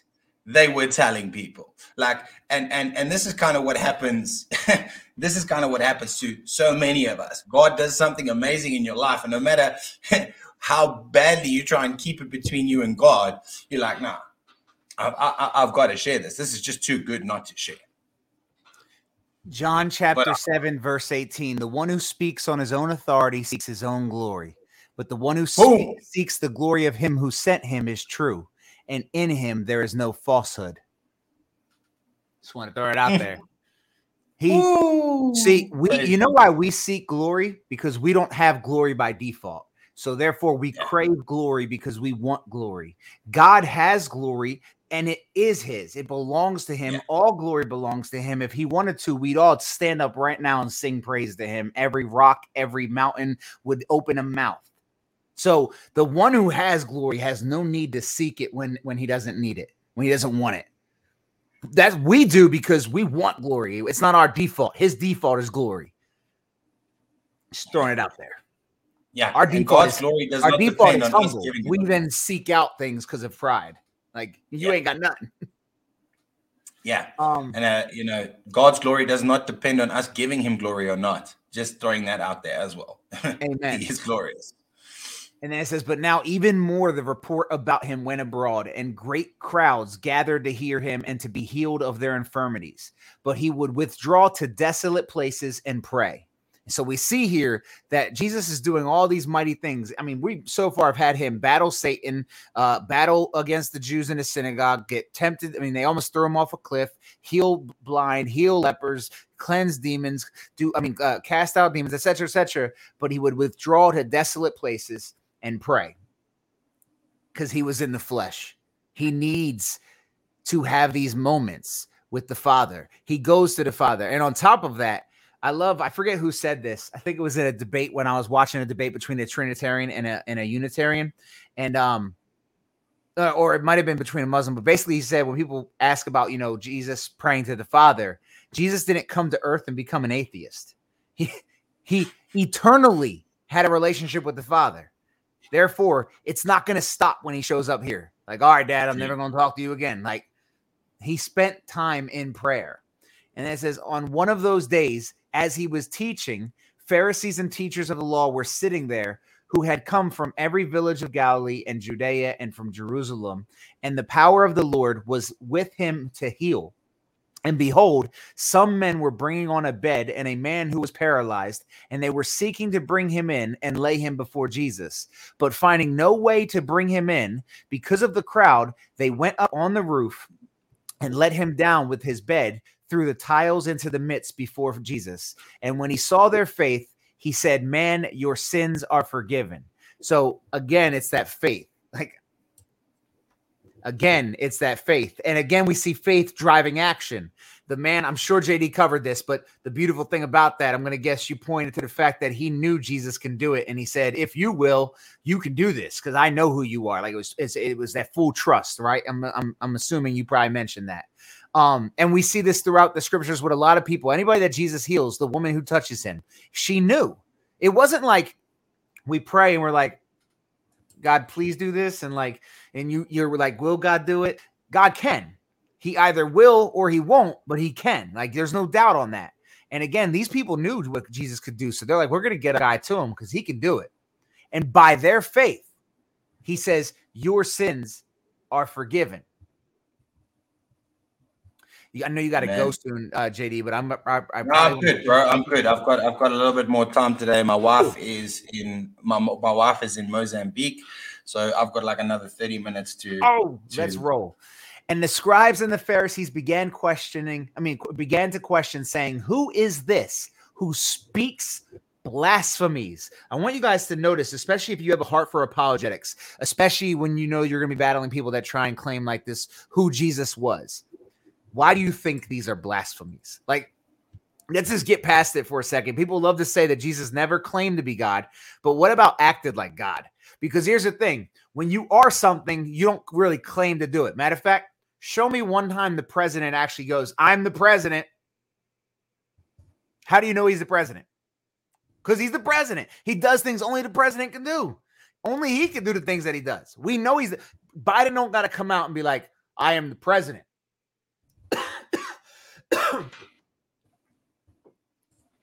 Oh man. Sorry, don't don't stay with us. Stay with us. stay with us. I'm dying over here. Give me a minute. Talk for a second. okay, pray for Mike, guys, that he uh, that he that he stays with us. Um, I was just busy adding something. So I'll just I'll just digress for a second. If there's anyone on this podcast, this is your first time here, 98 people, and you do not have a Bible and you need a Bible, then please drop me an email. Doesn't matter where you are, um, but drop me an email if you need a Bible.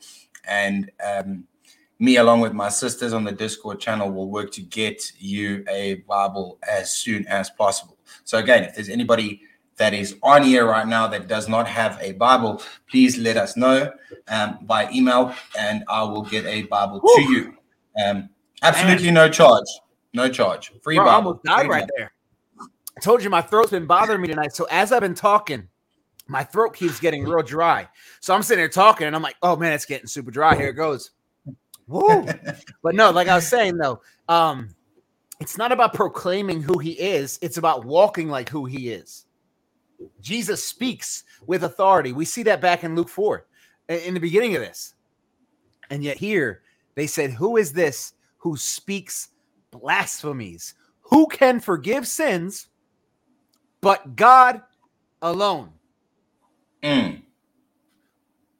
Let's let mm. that sit there for a second. Mm. Ooh, I want you to ask that question. Matter of fact, next time says to you that Jesus isn't God, who can forgive sins but God alone? Jesus forgives sins. We see that all throughout scripture. And here we go. When Jesus perceived their thoughts, stop for a second.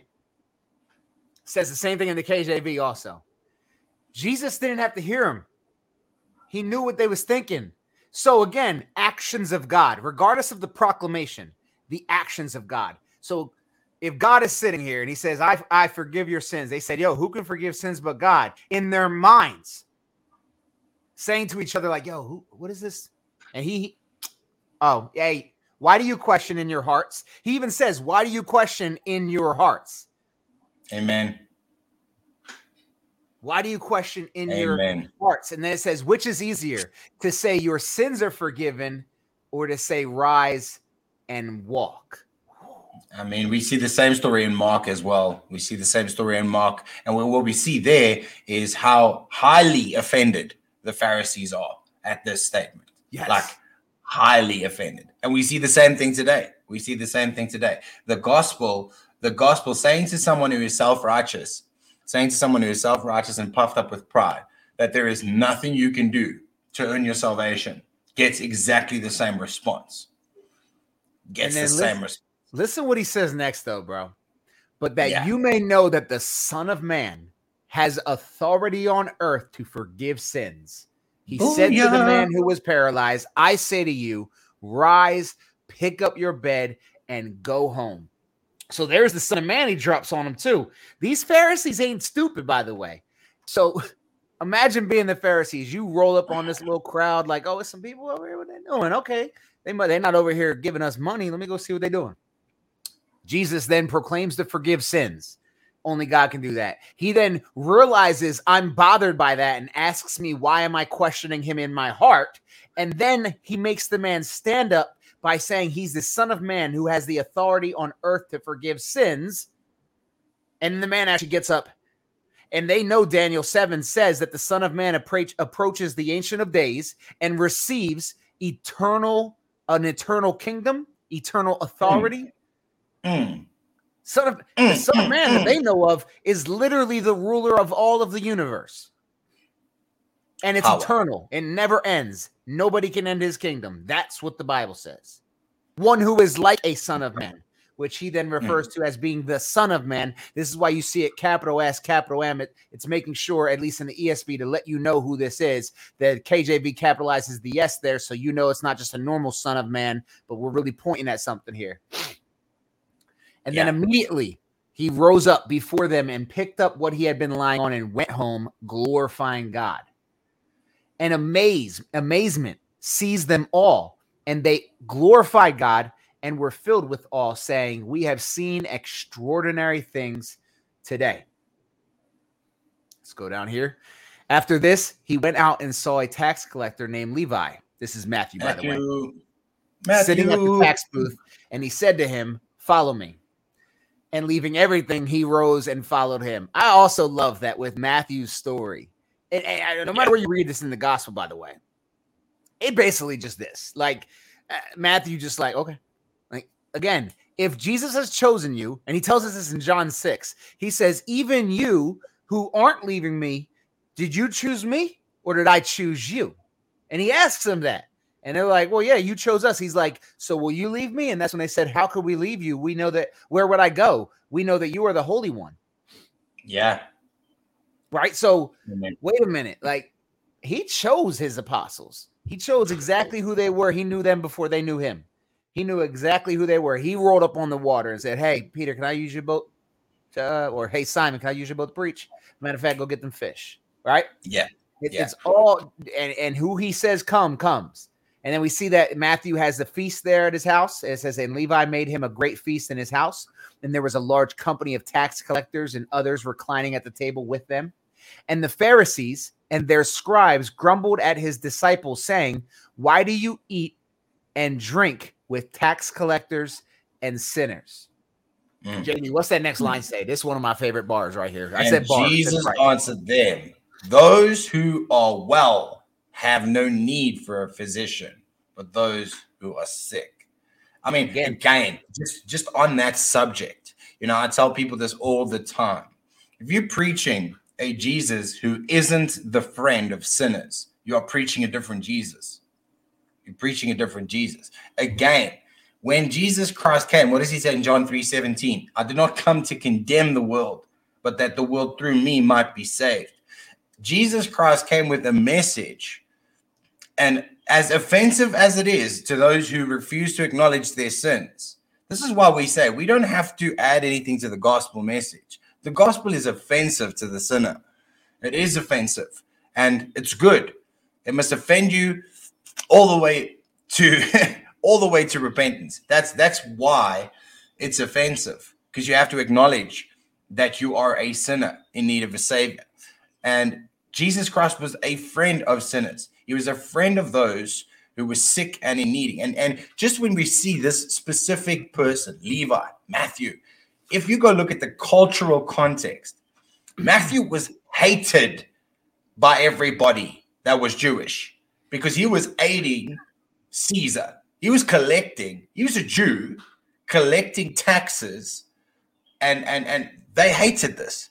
They hated that they had to be paying taxes for, you know, they hated that they had to do this. They didn't like this. So tax collectors, we see the same with Zacchaeus. Tax collectors were not, you know, they weren't you people walk past a tax collector and go, Hey, what's up, buddy? Good to see you. They were they were frowned upon. They were frowned upon and in a massive way. So Jesus Christ did not not only about how he picks the apostles, but who he picks. Peter, Amen. Paul, Matthew, Barnabas. We can we can go on and on and on and on. With every single person he picks, they've got a story, just like each and every single one of you. You've got a story, and and your story is is is is is one of brokenness, of despair, of being lost. But God knew you, as as the psalmist writes in Psalm one thirty nine, that that He knew you in the womb. You are fearfully and wonderfully made. You are you are put together and knit together by the triune God of the universe. That is something that we can reflect on as we look at how Jesus Christ chooses his apostles. And you see that the reason the Pharisees are upset about this also is you have to understand back in those days, there's a class system. I mean, it still exists today. Let's not let's be honest. But the class system back then was more revolving around religious status and and money also had a reason too. Don't get me wrong, that's not new either. But now it's just basically money and social status. But there's a class there's a class system and people look down on others there, right? And, and the Pharisees expect when the Messiah does show up. Because you got to understand another reason why they're hounding him is isn't just because he's a guy that's teaching, because they also know that the claims he's making and also what he's fulfilling, right? But they expected the Messiah to come for them, the Messiah to come to them and and and be around, uh, you know, them in this high places, looking down upon people, right? Uh, uh, this king. They thought he was going to come and be king and, and do all these things, and then here he is sitting with sinners. And I do want to. I mm, this is one of those ones people misquote sometimes. This is not permission to go party with sinners. Jesus sat with sinners he didn't sin with sinners. Jesus invited the sinners with him. Preach. He didn't go out with the sinners. This isn't Mm. Jesus at the bar sitting with sinners. It's a party that's being thrown after he called a sinner out of what he was doing, saying, No longer you're going to be a tax collector. You're going to follow me now. Just want to throw that out there because people love to be like, Well, Jesus sat with sinners, so I'm going to go do this line of coke. Wait, what? That's not how that works. Like, there's this this isn't you can't just have a free pass because Jesus sat with sinners. Like what, what, are, you, what are you doing? But let's continue. And they said to him, the disciples of John fast. So here they go. Oh, my bad. I, I skipped a part. He says, I have not come to call the righteous, but sinners to repentance. Mm, And then mm. they're mad, right? Because this is a good answer. Even the Pharisees recognize, like, okay, I think I get it, whatever. So they're gonna try and flip it on him again. This is all the Pharisees ever do. And they said to him, the disciples of John fast often and offer prayers, and so do the disciples of the Pharisees. But yours eat and drink. So now they're trying to just gun his actions. Like, oh man, well, y'all out here just partying. We at, we at least take the time to fast, sit down, bow.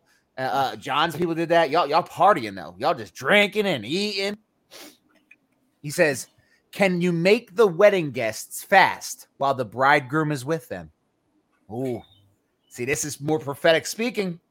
This is more prophetic speaking because Jesus is the bridegroom and he is with them before that period where the, the groom doesn't get to see the bride. You, you ever notice that in a wedding you can't see the bride right before the wedding? Jesus came, we saw our groom, and the wedding is coming. Right now, he can't see us, we can't see him. You don't get to see the groom. We're the bride, right? Getting ready. Now, I, that's you can go down that path on a uh, on an analogy all day long. But he says, "Can you make the wedding guests fast while the bridegroom is present or is with them?"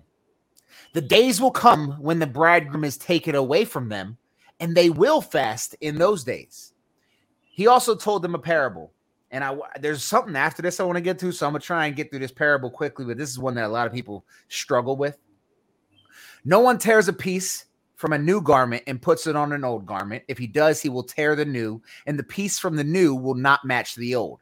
And this is because of the stretching when you're washing it, and the old pant, the old uh, uh, cloth has already been stretched, but the new cloth hasn't. So you can't cut from the new, put it on the old. It's gonna, it's, it, it, you're gonna take from. uh, You have one that's fine and one that's fine, and then you're gonna mix them, and it's gonna ruin both because now you have a hole in the new one, and now the old one is unusable. Then he says, No one puts new wine into old wineskins. If he does, the new wine will burst the skin and it will be spilled and the skins will be destroyed. Again, new wineskins will expand because the wine in there expanding it, the fermentation. If you put new wine, which is perfectly good wine, in old wineskins, now you lose both.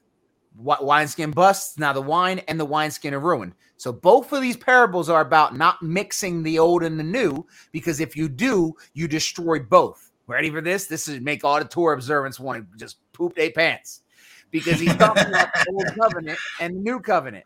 He said, but the new wine must be put into fresh wineskins, and no one after drinking old wine desires new, for he says the old is good.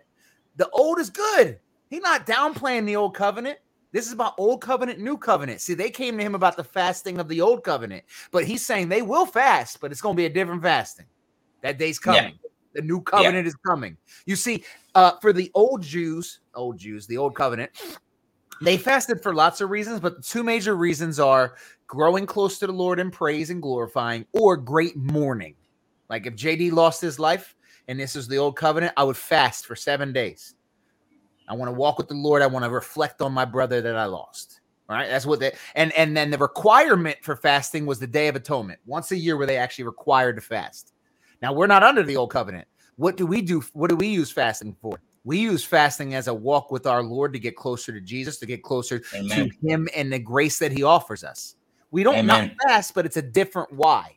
And Jesus is saying you can't take old wine, wineskins, and put with this. I'm giving you some new stuff. You can't pour that in old wineskins. You're gonna burst the old wineskins. Now they're ruined. You're ruined on you're on the floor. Can't happen.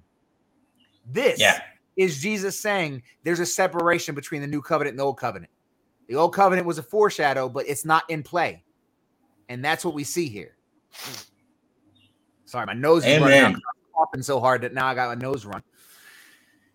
So let's keep going. Just like I said, I wanted to get through that. I know it's a it's a tough one for people when they when you know that because that you know people don't know about the cloths and the wineskins or anything, right? So then he says on the Sabbath, on a on a Sabbath, while he was going through the grain fields, his disciples plucked and ate some heads of grain, rubbing them in the hands.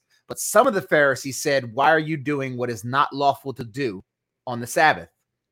And Jesus answered them, Have you not read what David did when he was hungry?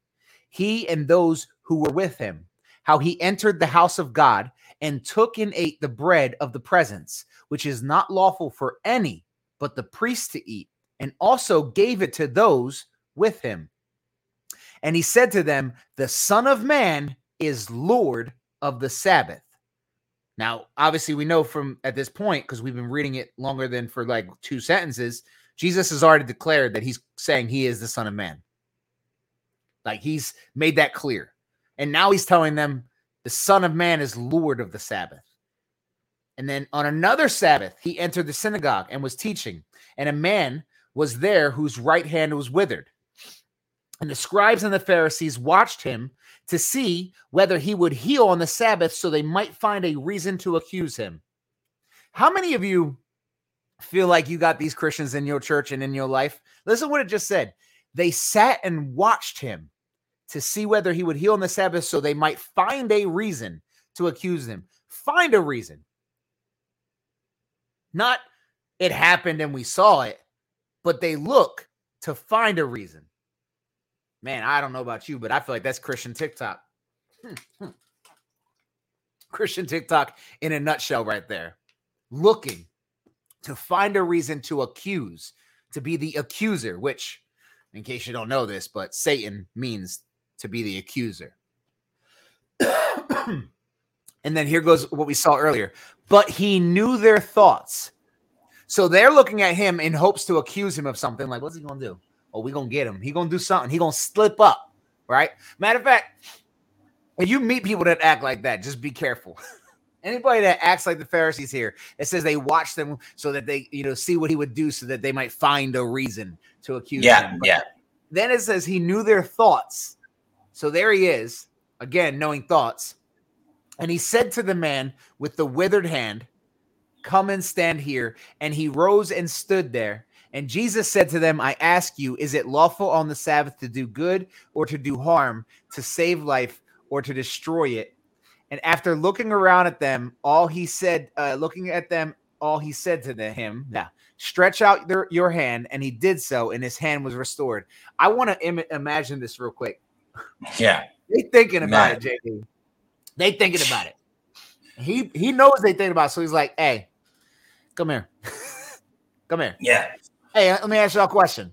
Is it lawful on the Sabbath to do good or to do harm, to save life or to destroy it? So they sit there probably thinking, like pondering, like, well, and then he's like, hey, pull out your hand. yeah, get some. Get like, some. talk about a shot. Talk about. Oh, let me ask you: Is it is it okay if I do this? Show your hand. He didn't. He didn't wait for the answer because he didn't need. He didn't need permission. It wasn't like, "Hey, is it okay if I heal?" He asked them to ponder it for a second. Like, "Hey, you just need to think on this." by the way, his hands healed. If if he had a mic, that was a mic drop. Back then, they didn't, they didn't, have fog machines and mics in the synagogue yet. That happens around 300. Um, I'm joking. Wait, let's get a reaction. Let's cut it up. Let's snippity snip snip. What people that are watching in hopes to use something to accuse against me, but they were filled with fury and disgust with one another what they might do to Jesus. In these days, he went out to the mountain to pray, and all night he continued in prayer to God. Man, he would sit there all night, all night, and we'd be praying probably for 20 minutes and be like, God ain't hear me. God not answering my prayers. How long you pray? Well, I said a prayer to him on the elevator. He ain't answering my prayers. I said, Bring me Canaan. He said, Why? I, I can't wait till it's not until it doesn't work anymore, but I'm gonna use it as long as it as long as it tickles his tummy, right? A little tickle tummy. You gotta catch him off guard with it. That's all you gotta do. I'm sorry, guys. What have I done? Oh my goodness, no. Ah, ah, Oh man. It's a contagious laugh. I wanted to bring it to you guys. Oh, live, live yeah. from live from the True Christian Ministry podcast. And and then so and then and when day came, he called his disciples and chose from 12 whom he named apostles. Peep how he has a bunch here at this point. So he's got a bunch of people following him, but he knows his 12. He chose them and then he names them apostles. Simon, whom he named Peter, and Andrew, his brother, and James and John. Peep this that James is not the brother of Jesus, that's the brother of John. And then Philip and Bartholomew and Matthew and Thomas and James, son of Alphaeus, the other James, is not the brother. So when you see the brother of Jesus later, who plays this in cr- crucial part, I actually know some people that don't realize that they're reading about the brother of Jesus and not the apostle James. And in fact, I've met people that think the letter James is from the apostle James, right? It's not. It's not from James, the son of Alphaeus. It's not from James, the brother of J- uh, John, the son of Zebedee. It's James, the half brother of Jesus. Amen. out. And Simon, who was called Zealot, and Judas, the son of James, and Judas Iscariot, who became a traitor. So there's two Judases.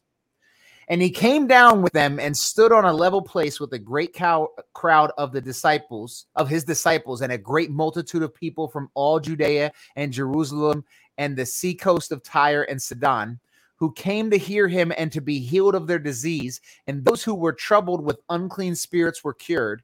And all the crowd sought to touch him, for power came out from him and healed them all. And he lifted up his eyes on his disciples and said, Blessed are you who are poor, for yours is the kingdom of God.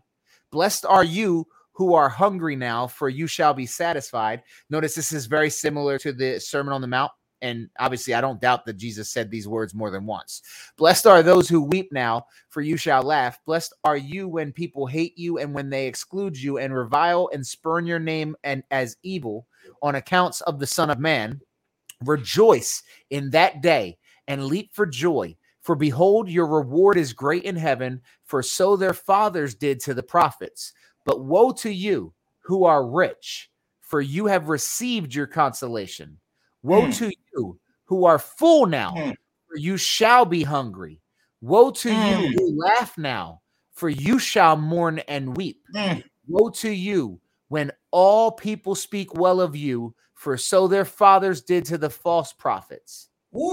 I say to you who hear, love your enemies, do good to those who hate you. Ah, bless those who curse you, and pray for those who abuse you.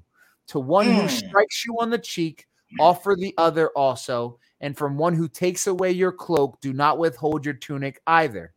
Give to everyone who begs from you, and from and from one who takes away your goods, do not demand them back.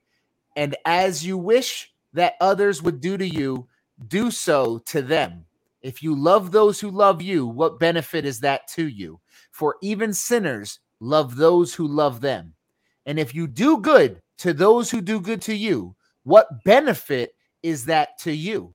For even sinners do the same. And if you lend to those from whom you expect to receive, what credit is that to you? Even sinners lend to sinners to get back the same amount. But love your enemies and do good and lend, expecting nothing in return. That means charity, by the way, right?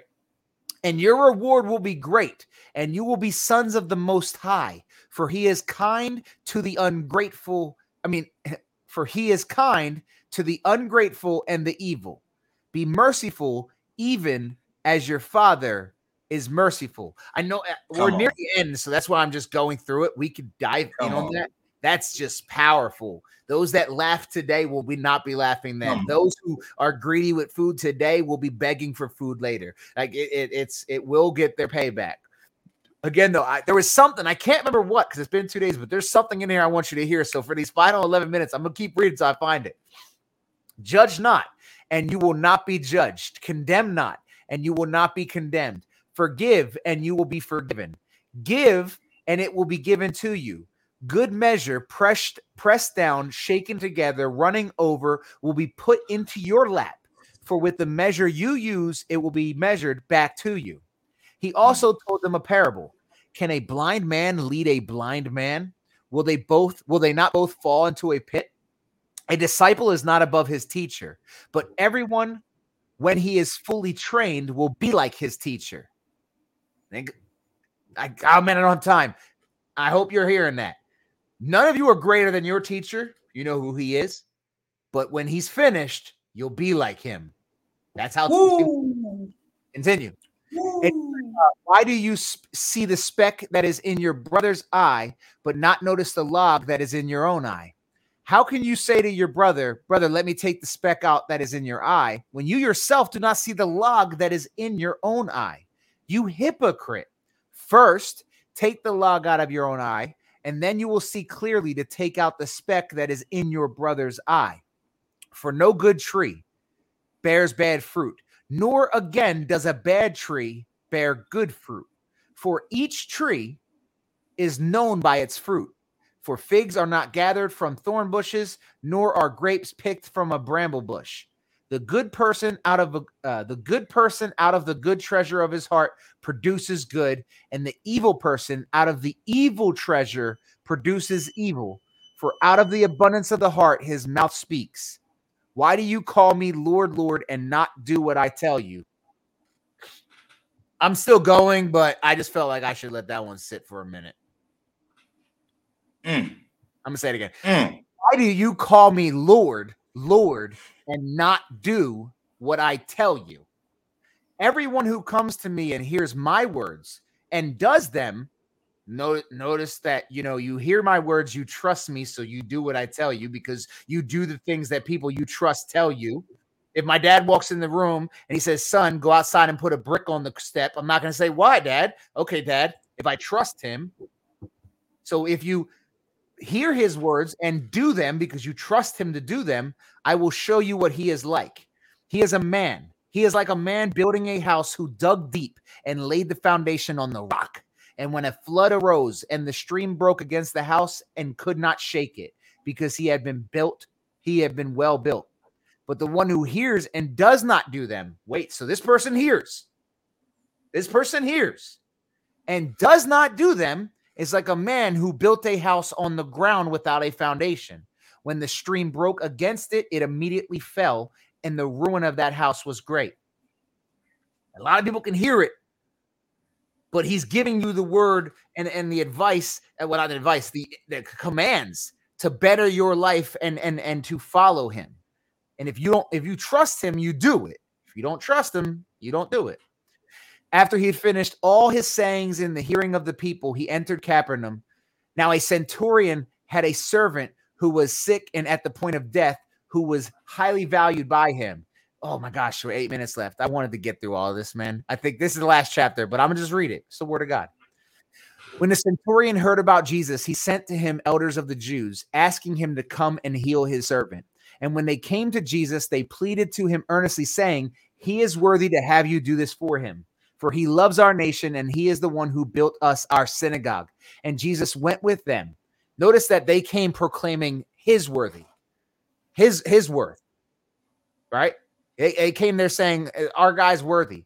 And then it says, When he was not far from the house, the centurion sent friends, saying to him, Lord, do not trouble yourself, for I am not worthy to have you come under my roof. Therefore, I did not presume to come to you, but say the word and let your servants be healed. For I too am a man set under authority, with soldiers under me. And I say to one, Go, and he goes, and to another, Come, and he comes. And to my servant, Do this, and he does it.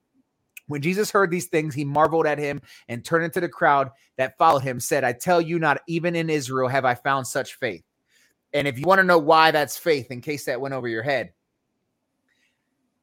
the man recognizes that Jesus has the authority. So all he has to do is say yes.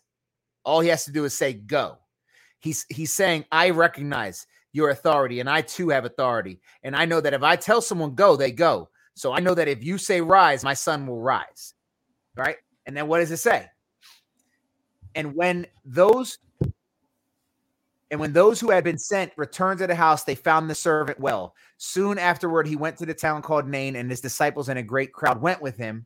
As he drew near to the gate of the town, behold, a man who had died been carried out, the only son of his mother, and she was a widow, and a considerable crowd was the town with the town. Yeah, crowd from the town was with her. And when the Lord saw her, he had compassion on her and said to her, "Do not weep." Then he came up, touched the bier, and the bier the bearers stood still. And he said, Young man, I say to you, arise. Remember earlier I said that Jesus can tell a dead body to get up and it gets up? And the dead man sat up and began to speak, and Jesus gave him to his mother. People say they can walk away from Jesus. Dead yeah. body can't stay dead from Jesus.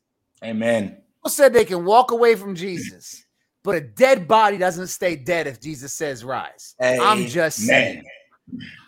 Fear seized them all, and they glorified God, saying, A great prophet has arisen among us, and God has visited his people. Listen, this is what I wanted you to hear.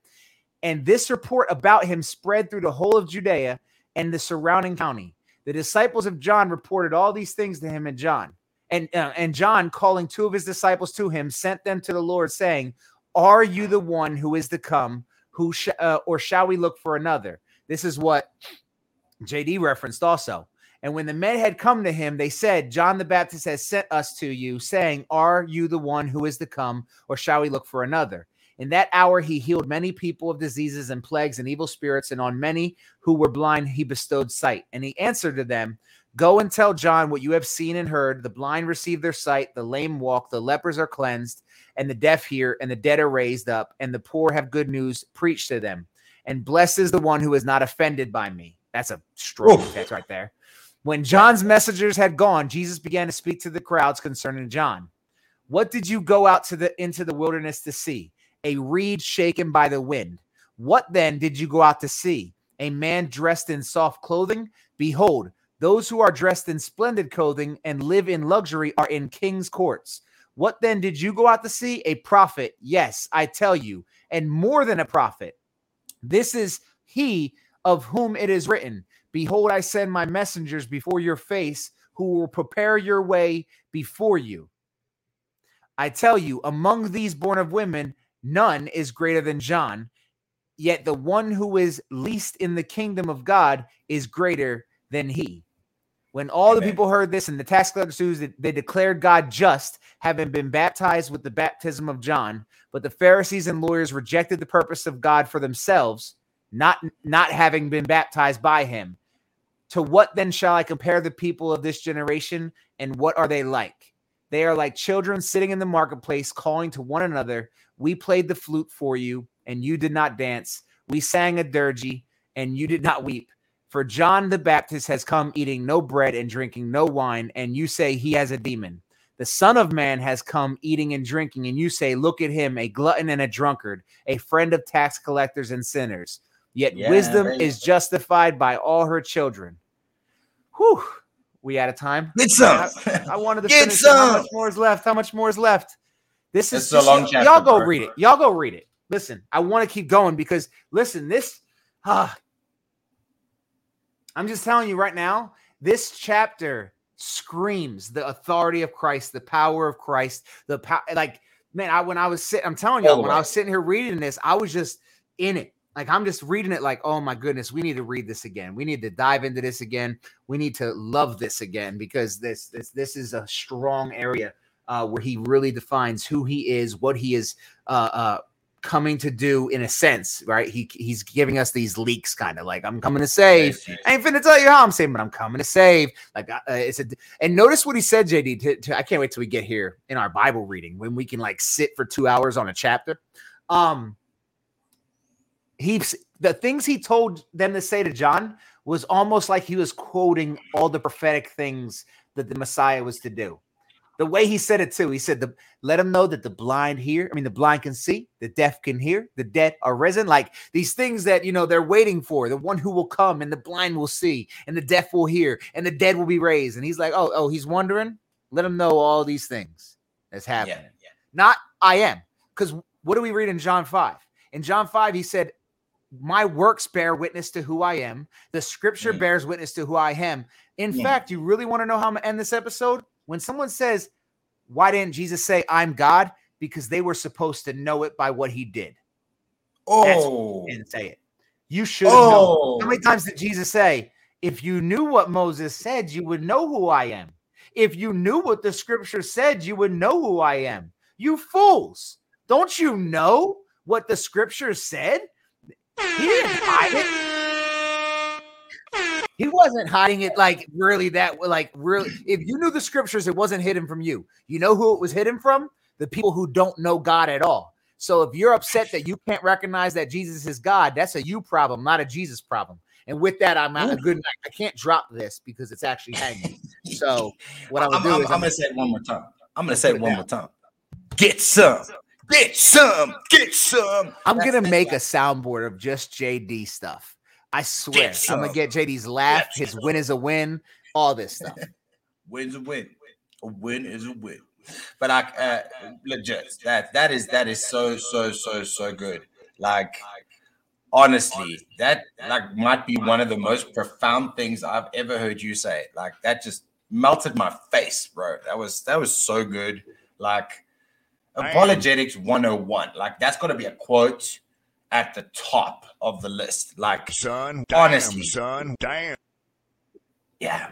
I mean it's just it was so good so good. And and to everybody that stuck around for the full two hours i know a lot of you have been here for the full two hours. God bless you. Um and i trust you blessed. I was blessed. I was blessed by by reading that again. Always blessed by reading the word of god um but again guys uh check out the link tree uh check out the link tree in mark's bio and tiktok. Um to those who want to get involved there are many ways you can get involved. Get on the discord. Um, and again, I'll, I'll, drop it here one more time. Uh, if there's anybody that that's that's been here for the first time um, and you don't have a Bible, like you here, you listening, you you're you're on the fence, like you want to believe in this Jesus guy, but you don't really know who this Jesus guy is. Like walk through the Bible with us, guys. We've started reading the Bible from start to finish. All right, check it out, guys, real quick. I'm gonna mute TikTok because this is just for y'all. Ready? TikTok is muted just for y'all. I'll never say it again. If any of you in here do not have a Bible, shoot us an email at contact at truechristianministry.com. Contact at truechristianministry.com. We'll make sure you get a Bible. Won't be no fancy Bible. Let me make this clear. This ain't like the giveaways. Like, I'm not about to send you like a dope Bible. It'll be a Bible, though. Like, I mean, Bibles are Bibles. Bibles are amazing. Like, so Yeah. I'm just saying, like, but if you don't have a Bible at all, because I prefer people to have at least one copy of a hand pocket Bible, because your phone can go away in a heartbeat. Amen. So let me turn theirs back on. People, people on TikTok, people on TikTok are probably like, "What? What, what did he just say?" I wonder how many people were, like, "Ah, quick, quick, quick, quick, we go to YouTube." What's he saying? Because he purposely said, "I'm going to mute TikTok for this." Yeah, Can't- and I mean, and this, that, it's, it's it's a beautiful thing. It's a beautiful thing that we can we can we can share the word of God. And I'm a firm believer that every single person should have a Bible. That's that's not something that that that that should be like oh, I don't have one. Like you absolutely um, need to have a paperback Bible. Like If if a bomb was to go off and like I have to run away from any part of my house, I feel like there's every room in my house I can grab one. Like I wouldn't have to go get it in the other room. I know there's one right out there on uh uh the the center coffee table thing. There's uh, obviously one in my room in my the room I read in. I got one right here. My wife has like yeah, this. Knowing me though, I'd probably try and grab all of them, and therefore still would get blasted. I need all of them. I love this one. This one means so much Oh, to man. me. The bombs are Oh. falling. What a good episode, man. There was some good laughs. Uh, you, you you definitely hooked me again with the bring me Canaan thing. That was perfect timing. My stomach still still hurts.